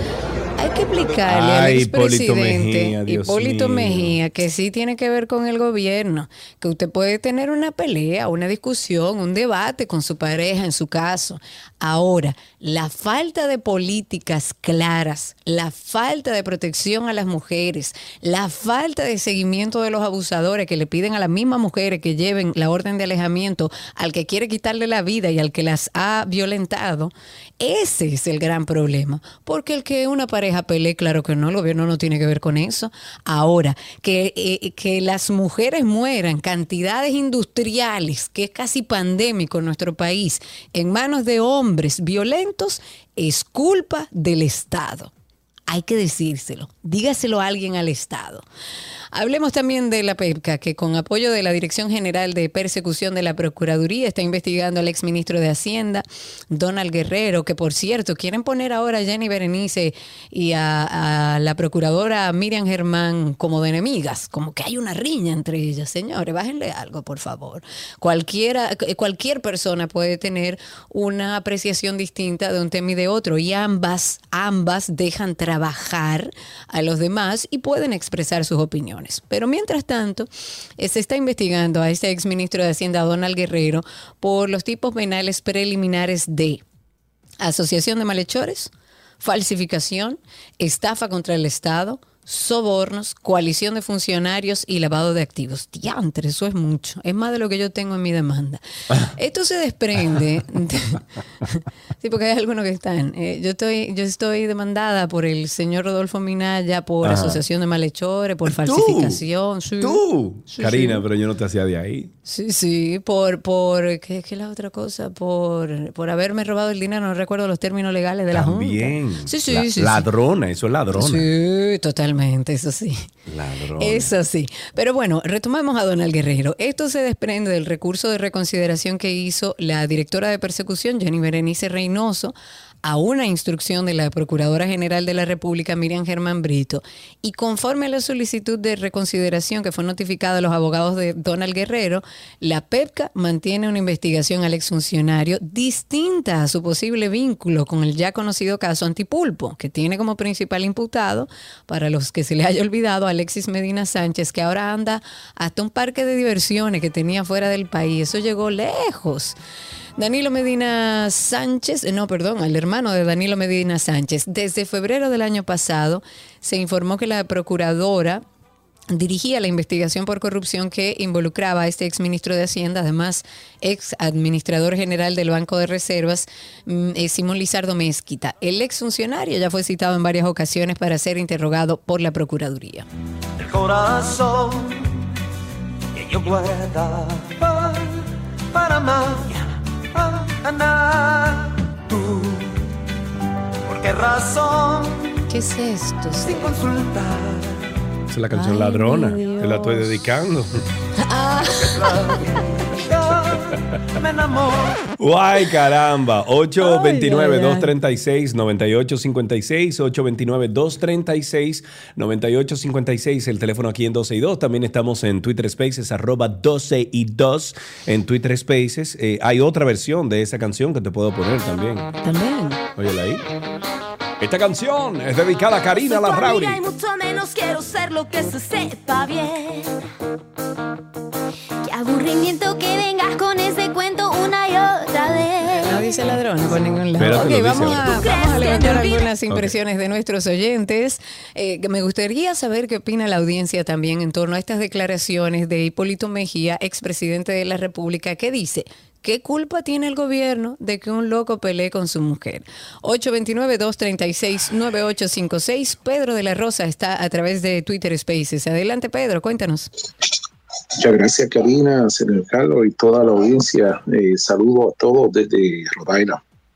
Bienvenido. Eh, Sí, gracias. Quería comentar, yo creo que es tiempo ya de que la sociedad dominicana empiece a rendir cuentas claras hacia muchas, eh, muchas ONG que funcionan en el país, que son verdaderos caballos de Troya, porque sus fines realmente no son muy pulcros, no son muy buen Pero intencionados. usted tiene pruebas de algunas ONG que estén malversando el dinero del Estado y que no se esté usando para lo que se supone que debe utilizarse ese dinero. no el, no el dinero del Estado necesariamente, pero sí de organismos internacionales. Y hay muchas. Inclusive hay algunas que son hasta instituciones ya muy consolidadas en la nación. Por ejemplo, le puedo poner un ejemplo. Y un día estuve investigando o indagando en el Internet a ver si había una institución similar o equivalente a Profamilia que opera más o menos desde el 1968, un poquito más para acá. Y el resultado fue, o sea, yo quería ver si había una similar en Haití. Y infructuosamente no la hay. Por el contrario, sí vi que en otros países latinoamericanos funcionan otras similares y con el mismo nombre. De modo que aquí podríamos dilucidar o concluir que no ha habido una política inte- buena intencionada hacia la República Dominicana en cuestión de control de la nat- natalidad, por ejemplo. Sí, Estoy de acuerdo con usted y muchísimas gracias, don Pedro. Estoy de acuerdo con que aquí el tema del control de la natalidad hay que ponerle, todo tiene que ver con la mujer. Parece que las políticas relacionadas a protección de la mujer, incluso desde la niñez, como que el gobierno no está mucho en eso, por lo menos no hay políticas claras. Ahí tenemos dos llamaditas. Tenemos primero a Pedro en la línea. Buenas tardes, Pedro, Sí, adelante. Sergio, Karina. Adelante, mi ¿Cómo están querido. ustedes? Muy ¿Cómo bien, gracias ustedes? Adelante. Mira, yo quiero eh, una pequeña inquietud y si se quiere a título de consejo. Sí. Pues, Yo veo muchacho joven, dinámico, que ha sido designado en un cargo importante como es Hugo Vera. Parece que Hugo Vera no tiene asesores o no tiene amigos que lo oyenten. ¿Por qué? Porque yo no entiendo cómo un cargo de tanta importancia, fíjate el problema que hay con el tránsito en esta ciudad de Santo Domingo, ¿eh? Sí. Pro- problema serio, serio. y tú escuchas a, a este muchacho, a, a, Hugo, metido en una cabina de radio hablando de chercha, de carro, que si frenan, que si no frenan, que el mantenimiento. Óyeme, tú tienes que respetar la altura del cargo que a ti te han dado. Es irritante cuando tú tengas un tapón con un tránsito cerrado, oyendo a Hugo por una cabina hablando de chercha y de cosas. Hay que orientarlo a él porque, óyeme, no puede ser. Si usted recibió un nombramiento de esta magnitud, métase a su cargo a resolver el problema del tránsito y, y, con una licencia de ese, de ese programa, por Dios.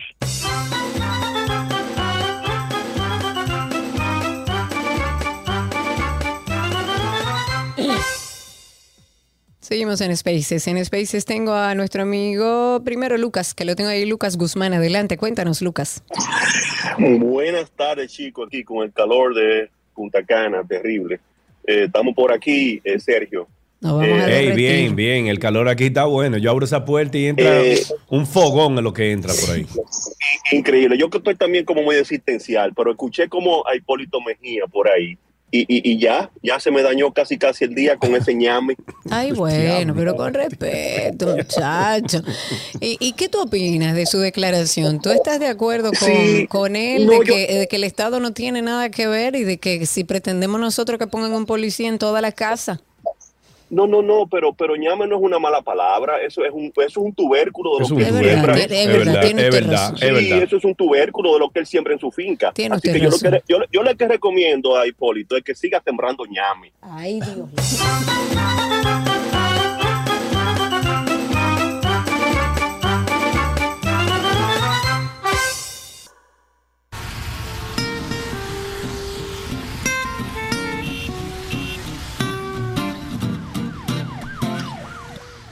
Seguimos en Tránsito y Circo. Ustedes sigan llamando al 829-236-9856. 829-236-9856. El teléfono aquí en 12 y 2. What you be do be do, what you be do be do, what you be do be do, wow wow.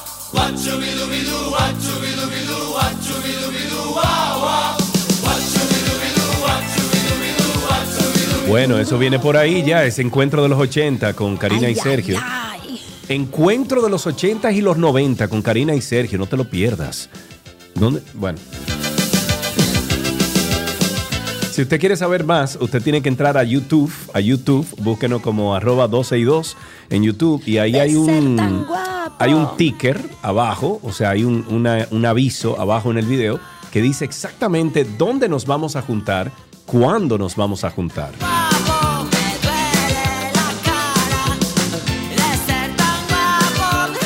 Ok, nos vamos ahora con, déjame ver, tengo en la línea aquí a Enrique. Hola Enrique, buenas tardes.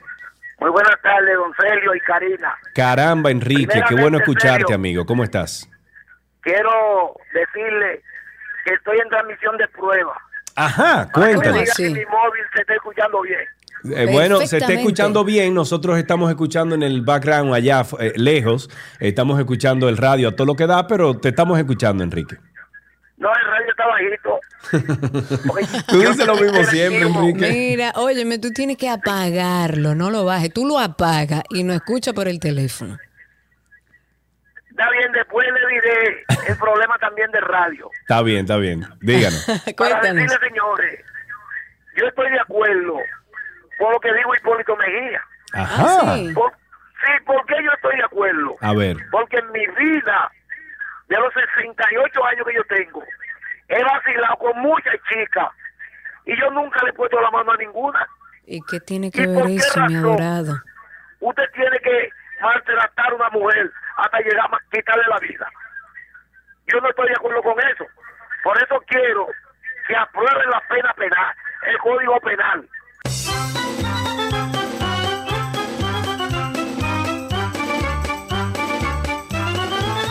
Enrique, en este programa eh, queremos y respetamos a todo el mundo que llama aquí, pero yo no entendí muy bien eso que tú dijiste, oíste. ¿Tienes a alguien Mm, ahí, nos Karina? Tengo a alguien aquí con también. preguntas. Juan Batista está a través de Spaces, luego voy con el campesino. Juan, adelante, cuéntanos. Buenas, buenas. Buenas, buenas. Eh, nada, para informar, el tránsito por la México estaba no tan pesado. Eh, donde se encontraba más pesado era por los lados de aquí del Templo de los Mormones, en la Bolívar. Y ahí hay una congestión Así que ya saben lo que andan circulando por ahí. Hipólito que se vaya a sembrar yuca para allá, para curar. Muchacho, vámonos con. Luis, el campesino. Espérate, espérate, tengo a Rafael aquí, espérate. Rafael, buenas tardes. Era Karina que no te quería dar entrada, cuéntanos. Saludos, sí. Díganos. Boicoteando. Sí, sí, boicoteando. Bueno, saludos desde Sergio Carlos desde tu Santiago nuevamente. Ey, voy para allá pronto. Eh, pues nos juntaremos, nos juntaremos. Claro. Eh, pues, hay algo, señores. ¿Sabían que de Santiago salió el, el equipo, equipo, ¿verdad? Pero ¿Cómo no es que de Santiago salió feliz quién? El Licey, equipo Licey. Ajá. Ah, el Licey, ok. Ajá. Entonces, pero entonces, salió un, mal, un muy mal presidente, porque ¿qué hizo Hipólito por Santiago? Solo hay que ver qué hizo él por Santiago. Hipólito debería irse para su casa tranquilo. Ah, bueno.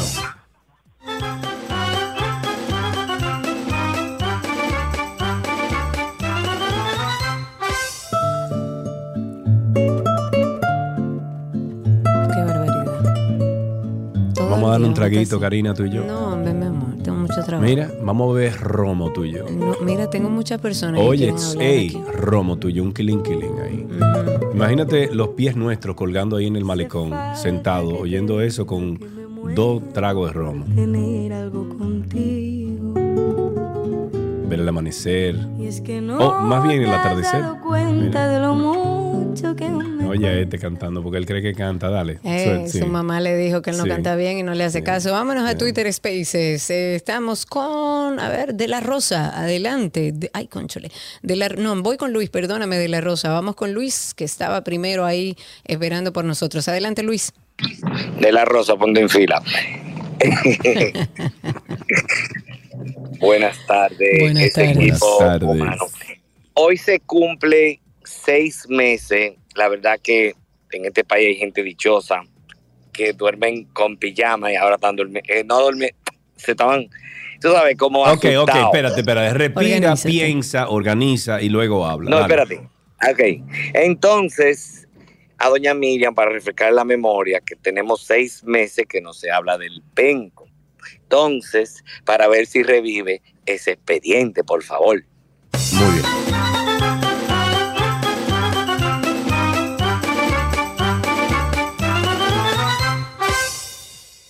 Ahí tenemos una llamadita en la línea. Tenemos a Estela. Buenas tardes, Estela.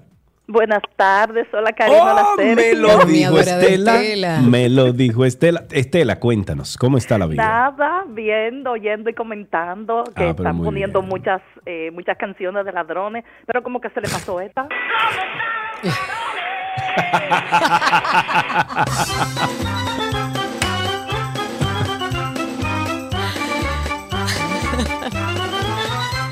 Oye, esta, Karina, oye, No, esta, no, oye, oye, oye, oye, tenemos oye. que terminar y cerrar el segmento Oye, ya. esta, oye. Uno sabe que tiene tremenda onda, chico.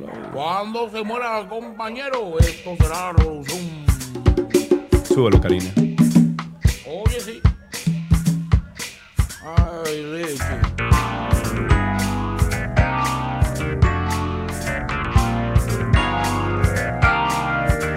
Yo te vi pasear Baila, Karina, baila. Qué barbaridad, Dios mío. Vamos a aburrida. seguir. No aburrida, no, que tenemos cosas que hacer. Son las 2 de la tarde. Dos últimas participaciones a través de Twitter Spaces. Tengo a De La Rosa primero. Adelante, De La Rosa, cuéntanos. Habilita tu micrófono, De La Rosa. Ahora sí. Gracias, gracias Karina. Saludos Sergio Carlos y los oyentes. Queremos decirle al señor que acabó de hablar en Twitter Space que, que recordó del penco. El propósito de nuestro PRM es asociarse con todo lo que están que han sido eh, delincuentes del pasado y, y se pasarán a la fila del PRM, de lo contrario van presos y procesados. Es el trabajo de nosotros los PRMistas.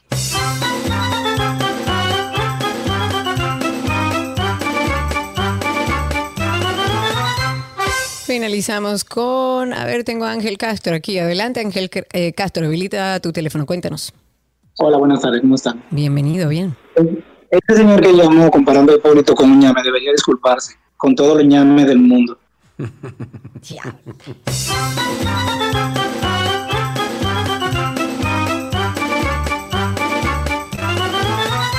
Amor y cariño, que a mí me cae bien Hipólito, hombre. Como Sí, quieras si no estás aquí. Como quieres, Como quieres que te, que te quiera, si no te das a mí. Linda canción, ¿eh? Subiré montañas y al río lloraré. Y mi, Y mi corazón, corazón me quita, me aprisiona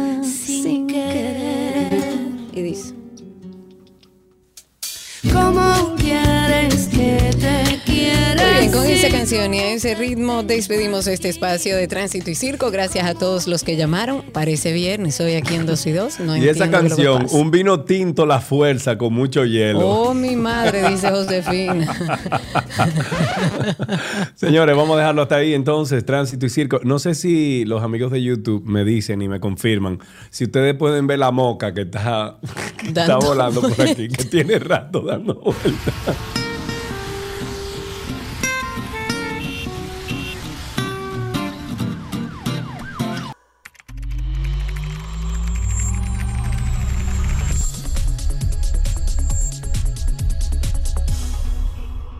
Estamos ya en artículos tecnológicos en esta 91.3, 91.1 FM, 12 y 2, de 12 a 2.30 de la tarde, cuando son las 2 y 6. Recibimos a Víctor Prieto de Punto Mac. Hola, Vic. Sí, sí. ¿Cómo están Sí, todos? sí. estamos vivos y sueltos, amigo. Lo grande es que eh, Cindy te puso aquí en el guion que tú te llamas Víctor Prieto. Ya tú sabes. Ah, de ahora en Vector, adelante tú te Vector, llamas Vector. Vector. Exacto. Eh, Víctor siempre vi- viene con temas interesantes sobre el- el- los iPads, los iPhones, el mundo Apple, básicamente. Y es oficial, iPad OS 16 no se lanzará el próximo mes. ¿Por qué? Y bueno, sabiendo que Apple es muy secretiva, por decirlo así, ellos siempre están pues eh, a, bocas cerradas con las informaciones de los productos nuevos y demás, pues ellos ayer eh, dijeron que miren, no vamos a lanzar eh, el iPad OS, o sea, el sistema del iPad OS, junto con el iOS de los iPhones y, bueno, ya los iPads en aquel entonces, que básicamente deli- o sea, dejó dicho que iba a haber un evento pues antes y un evento después, básicamente, porque esto es lo que se sobreentendió. Y hoy, pues ellos lanzaron la, la invitación que cita a todo el mundo para el día 7 de septiembre a las 10 de la mañana Pacífico, o sea, que a la 1 de la tarde aquí. Y ellos lo llaman Far Out, o sea que eh, algo como muy espacial. Ellos eh, siempre dejan alguna notita o algún algo sin decir en, Sí. esa, en ese arte que publican. Y en este, pues están eh, apuntando a las estrellas, haciendo una gráfica eh, tridimensional o, o en realidad aumentada. O sea, que ¿qué será lo que ellos traerán? ¿Será el telescopio? Yo diría. A mí me encantaría que, ver un telescopio una, un, un- un lente telescópico potente, que es lo que se entiende que va a salir en este iPhone 14, que es lo que se entiende que o va sea, a salir. cuatro lentes entonces vamos a tener. Em, podrían hacer más potente el telefoto, ¿eh? Es lo que creo que va a pasar, porque según entiendo, son, siguen siendo tres lentes. Puede ser un cuarto, uno nunca sabe. La verdad ok. es que aquí todo se sigue añadiendo. O sea que ya saben, el día 7 de septiembre tendremos nuevos iPhones, eso es apenas en dos semanas.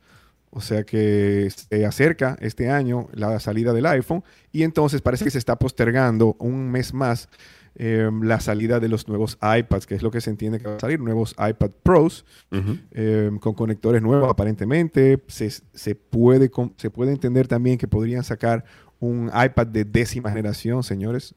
10 iPads de tamaño regular, digamos, el de tamaño mediano. Sabemos que hoy día, inclusive lo tenemos en especial ahora con unas eh, ofertas que tenemos para el regreso a las clases en apenas 24.900 y algo pesos.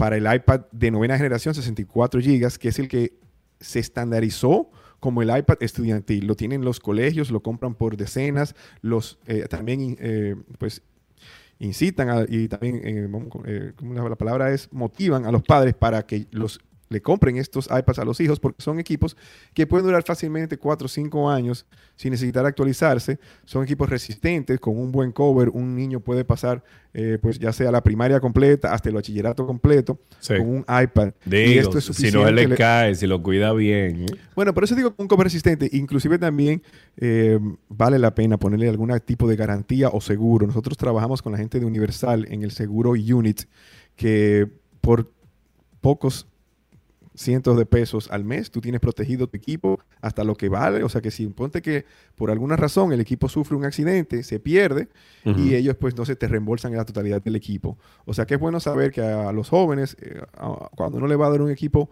eh, pues costoso, o au- aunque no sea costoso, porque a veces son eh, equipos usados que tienen varios años, que se lo, Sí. se lo dio el papá porque ya no lo Sí. utiliza, o, o como le llaman el, el- el pasado de mano, pues esos equipos también se pueden asegurar con estos eh, Claro. planes que tenemos para que uno tenga seguridad en sus equipos. Hay una noticia que anda circulando por ahí sobre un ex ingeniero de Apple que se declaró culpable de robar algunos secretos. ¿De qué se trata eso, Vic?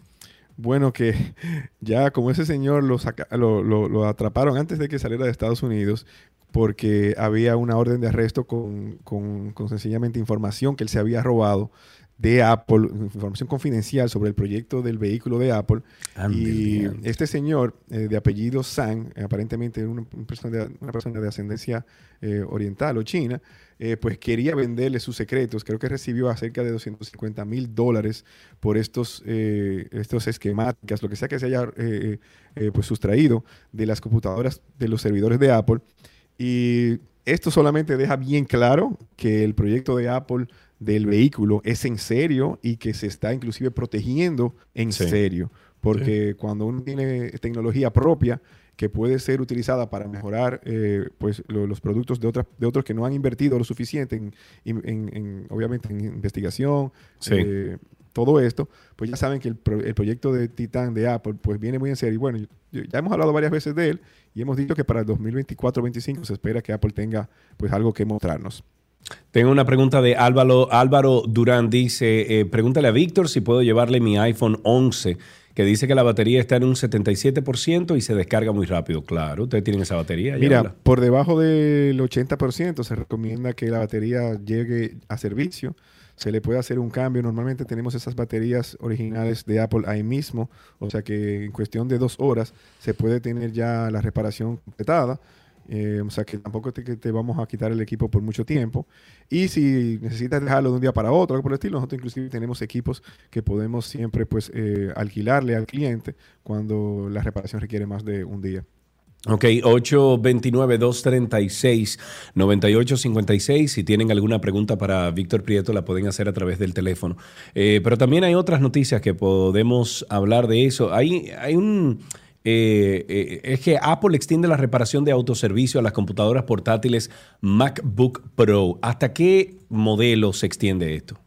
Bueno, recuerden que este servicio, autoservicio que Apple eh, pues ofrece ahora y que estaba ofreciendo desde hace unos meses, es el que ellos están en algunos países donde tienen esa, esa disponibilidad, por ejemplo en Estados Unidos, te ofrecen que si tú no quieres o no puedes llevar tu equipo a un centro de servicio, pues tú puedes ordenar las partes y las herramientas para que ellos te las eh, arrenden, por decirlo Sí. así, te la alquilen y tú reparas tu propio, tu propio equipo. Y ellos acaban de extender eso a las Macs. Y esto es interesante porque miren el, el camino que Apple está tomando con la reparación. Ellos te dan el derecho de que si tú quieres reparar tu equipo, tú lo puedes hacer. Eso no sabemos cuándo llegará a nuestro país, pero es algo interesante que Apple lo ofrece y ninguna otra compañía está ofreciendo que tú puedas ordenar las piezas, las herramientas, te mandan todo esto, herramientas de miles de dólares, tú las utilizas, vas a tener que Sí. pagar un envío de ida, un envío de vuelta y por decir algo por el uso de las herramientas, pero algunas compañías que tal vez quedan muy lejos eh, en sitios remotos que dicen, bueno, que yo salí de esta computadora, Sí. eh, me, me- me es cuesta arriba, yo prefiero ordenar las herramientas y hacer todo, pero tiene que hacerlo en una semana. Y obviamente tiene que tener técnicos calificados para hacerlo porque puedes arriesgar dañar tus equipos. Claro. Pero por ahí va Apple de que están ofreciendo herramientas para que el que quiera aventurarse o el que necesite hacer esas reparaciones in-house, pues lo pueda hacer. O sea que ya llegamos a las computadoras y estos eh, equipos que están ofreciendo esto solamente para los M1 en adelante, o sea, equipos 2020 en adelante, Sí. donde Apple ya tiene una serie de herramientas eh, especializadas para la reparación de los equipos, que nosotros las tenemos todas y que obviamente recomendamos siempre que nos traigan los equipos a nosotros. Le va a ser inclusive más barato hacerlo con nosotros, pero para el que lo necesita, ya en Estados Unidos, por ejemplo, Apple está dando esa facilidad. Imagínate a alguien que viva a 500 millas de una Apple Store y que no pueda Sí. tampoco deshacerse del equipo por una semana en lo que hace el envío y regrese el equipo otra vez. Los, eh, déjame ver, ahí está Tim Cook, Johnny Ive y Lawrence Powell eh, Jobs, que van a hablar sobre el legado de Steve Jobs. ¿De qué se trata eso y cuándo será eso? Bueno, estamos despidiendo a Kara Swisher. Kara Swisher, no sé si la conoces, pero es una La tecnóloga mía de al lado, ¿no? y que va a ser- sabe que ella trabajaba en eh, eh, muy de cerca con Walter Mo- Mossberg del Wall Street. Journal, esta persona que siempre entrevistó a Steve Jobs. No sé si recuerdas esas entrevistas donde Steve Jobs Ah, tenía sí, claro, claro, una- claro. un asiento rojo, Sí, sí, eh, sí, sí. básicamente se llamaban Code. Sí. que es donde traían a todos los grandes de la tecnología. Eh, por ahí ha pasado todo el mundo, desde Bill Gates, a Elon Musk, sí, sí, sí, a sí. Larry Ellison, todo el mundo que es alguien en tecnología, pues pa- ha pasado por esas sillas y le aparecen muchas preguntas. Correcto. eh, preguntas no fáciles y también le hacen preguntas del público. Y para ella despedirse de 20 años de entrevistas en este, en este gran evento que estar- tendrá lugar ahora en, en la primera semana de septiembre, pues ella trae nada más y nada menos que a la esposa o la viuda de Steve Jobs, a Lorraine Powell Jobs, a Tim Cook, actual CEO de Apple, y a una gran sorpresa a Johnny Ive, Johnny Ive, el gran diseñador de, de tanto tiempo que, que- que estuvo en Apple hasta el 2017 por ahí, y que no da entrevistas, que no es una persona muy privada, no tiene. Instagram, no tiene Twitter, ese hombre, ese hombre no tiene nada, él vive en Inglaterra, se mudó para allá, ah, fundó una empresa con otro, con Mark Newsom, otro diseñador eh, muy famoso y se llama Love Form, y ellos trabajan para pocas empresas, empresas con presupuestos pues eh, in- in- in- inimaginables, y todavía le hace algún alguno que otro trabajito, digamos, un side job por ahí con Apple, y entonces ellos tres estarán ahí hablando del legado de nuestro eh, pues muy querido Steve Jobs. O sea que es una entrevista que no se puede perder nadie que le interese la tecnología y que haya sido algún tipo de fanático o, o admirador de esta gran persona que, que forjó la tecnología como hoy la tenemos. Gracias, Víctor, por todas las informaciones que siempre compartes con nosotros aquí en 12 y 2. Recuerden ustedes que Punto Mac es distribuidor, perdón, distribuidor autorizado y centro de servicio autorizado Apple, creciendo desde el 2005. Están en Santo Domingo, Nuevo Centro, primer nivel, en Bellavista, Almacenes Unidos, segundo nivel, y en Punta Cana, Boulevard, primero de noviembre, 406, edificio Cedro, primer nivel, en Punta Cana Village. El teléfono para las tres locaciones es 809 412-0806. Hasta aquí, artículos tecnológicos.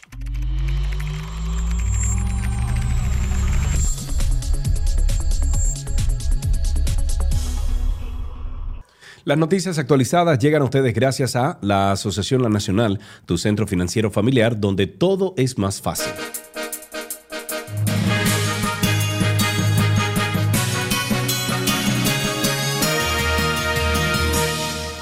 Aquí están las noticias. El viceministro de Salud Colectiva, Eladio Pérez, ha notificado la detección de dos nuevos casos de viruela símica en el país, reportando así el octavo y noveno paciente con la enfermedad. Se trata de dos ciudadanos masculinos, uno de 23 años de edad, otro de 41, ambos residentes en el Distrito Nacional. Y dicen, estos pacientes se encuentran con un estado de salud bastante positivo, con una resolución de prácticamente todas sus lesiones. Se les realizó un cerco epidemiológico donde automáticamente fueron capturadas ocho personas y las ocho están negativas. O sea que actualmente no tenemos en ese sentido más sospechas. De acuerdo a las declaraciones del viceministro, estos pacientes tuvieron contacto o cercanía con personas que vinieron del extranjero. Los archivos históricos del Instituto Agrario Dominicano están entre los principales documentos que han sido afectados por el hackeo de que ha sido víctima esta institución. Y estoy citando, dice, lo que son los archivos, el histórico, esta es una institución que trabaja mucho con documentos como títulos, títulos de propiedad, títulos provisionales, mensuras catastrales. Eso dijo Frank Núñez, quien es el encargado de, de comunicación del instituto, al informar sobre la parte que se ha visto afectada por el ataque cibernético a sus servi- servidores por hackers que exigen más de 600 mil dólares para devolver los accesos a la información secuestrada desde el pasado jueves. Indica que esos, archivos, esos archivos se tienen de manera física y que el Centro Nacional de Ciberseguridad, a través de su Unidad Nacional de Equipo de Respuesta de Incidentes y la Oficina Gubernamental de Tecnología de la Información y Comunicación, trabajan en restablecer restablecer más bien la infraestructura informática de la institución. No obstante, asegura que su sistema de nómina y los relacionados con compras, tesorería, pagos, contrataciones y otras áreas administrativas no resultaron afectados. En otra noticia, las, lo, las, constantes filtraciones causadas por las lluvias han ocasionado que el quirófano del hospital Dr. Teófilo Hernández en la provincia del Ceibo se inunde de agua, lo que ha provocado malestar entre los médicos y por supuesto los ciudadanos. Willy Peralta, que es presidente del Colegio Médico en el Ceibo, ha denunciado a través de un video la situación que están viviendo en ese centro hospitalario. De hecho, dijo que son inaceptables las condiciones del quirófano del Teófilo Hernández con filtraciones por todas partes, afectando así a los pacientes y médicos, los cuales están haciendo un gran esfuerzo trabajando en condiciones infrahumanas. Mira, mira lo que te acabo de enviar ahí en el chat de 12 y 2. Eso es un, o sea, eso es un centro privado de la capital que ofrece, ahí se hacen cirugía y de todo. O sea, es un hospital, es, un, un, centro privado. Un centro privado. Pero mira las condiciones de, de los baños y eso me lo mandaron a mí diciendo, Sergio, mira qué lindo eso. Wow. Eh, nos vamos que a propósito del comentario de Hipólito, una discusión entre Indira de la Cruz y su expareja, Esteban Javier Cora, fue lo que desencadenó en que este último sacara su arma de reglamento al ser miembro de la Policía Nacional y ocasionara una masacre el pasado sábado en la que mató cuatro personas e hirió a su hijo de cuatro años en el sector de Los Rieles del municipio de Los Alcarrizos.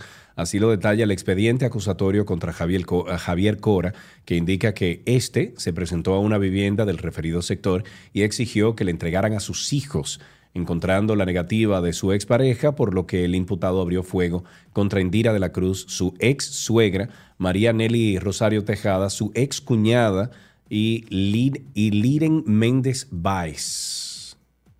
¿Y quién? Liren Méndez Baez. Okay. El dirigente político del PLD y exministro de Educación Andrés Navarro ha asegurado que no se debe negar la inscripción en las escuelas a los niños haitianos hasta que la República Dominicana no tenga una política migratoria respetuosa de los derechos humanos y de la soberanía nacional. Bueno. La política que nosotros asumimos fue, o sea, está hablando Andrés Navarro, ¿ok?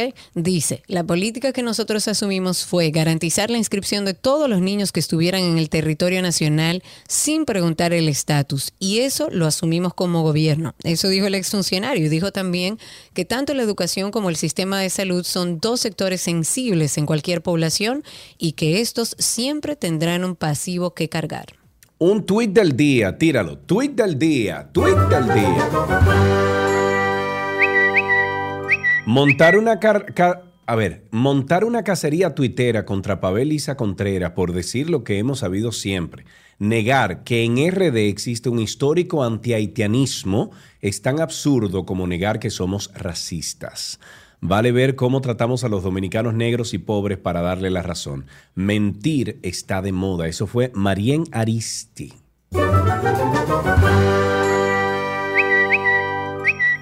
Aquí alguna recomendación para que pasen por nuestro podcast Karina y Sergio After Dark, que es un proyecto que como siempre hemos dicho, hemos abierto para hablar sobre salud mental, sobre bienestar. Y a propósito de un caso muy reciente donde un actor, Andrés Castillo, está siendo acusado por, eh, digamos que todavía uno no sabe cómo utilizar el término, si es acoso, si es coacción o qué es, pero que trató a través de, WhatsApp y del medio digital de hacer que esta jovencita menor de edad saliera de su casa sin permiso de sus padres. Eh, comentaba hace un ratito que nosotros estábamos tratando de darle un nombre a esto que cabiera dentro de este, de este caso en particular y nos sorprendió que con la psicóloga que hablamos nos habló sobre el grooming no era eso. era para aquellos que no lo saben, es esto. After Dark. Con el paso de horas en las pantallas, los niños y los jóvenes se exponen a muchísimos riesgos propios de la vida digital. Yo creo que ese es el tema entre todas las madres y todos los padres de esta época. Grooming, ¿qué es? El grooming es cuando una persona mayor de 5 años de edad, de nivel cronológico, aborda a un menor de edad, niño, niña o adolescente, y empieza un proceso de seducción para obtener favores sexuales. Y a pesar de que tenemos que hablar que hay beneficios en el Internet, también tiene una capacidad de interconectividad, o sea, su mal uso también conlleva a una serie de amenazas virtuales. La tecnología nos ayuda a mantenernos cerca, pero de personas que ya conocemos. El grooming entra dentro de este proceso de seducción donde doy la falsa esperanza de que nos conocemos mucho, de que veo algo especial en ti a través de una pantalla para luego ir caminando a otras cosas. Karina y Sergio, After Dark.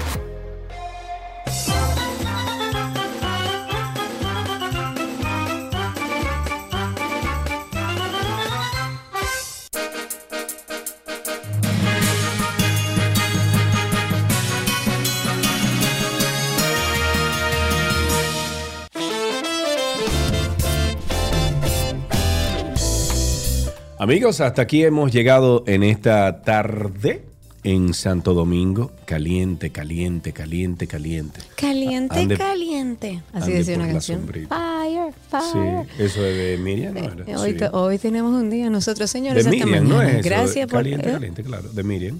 Miriam Cruz, ¿no era? Everybody's got. No me Sí. acuerdo. No. Pero a todos, gracias por la sintonía. Nos encontramos mañana en este mismo dial. Sean felices. Chao, chao.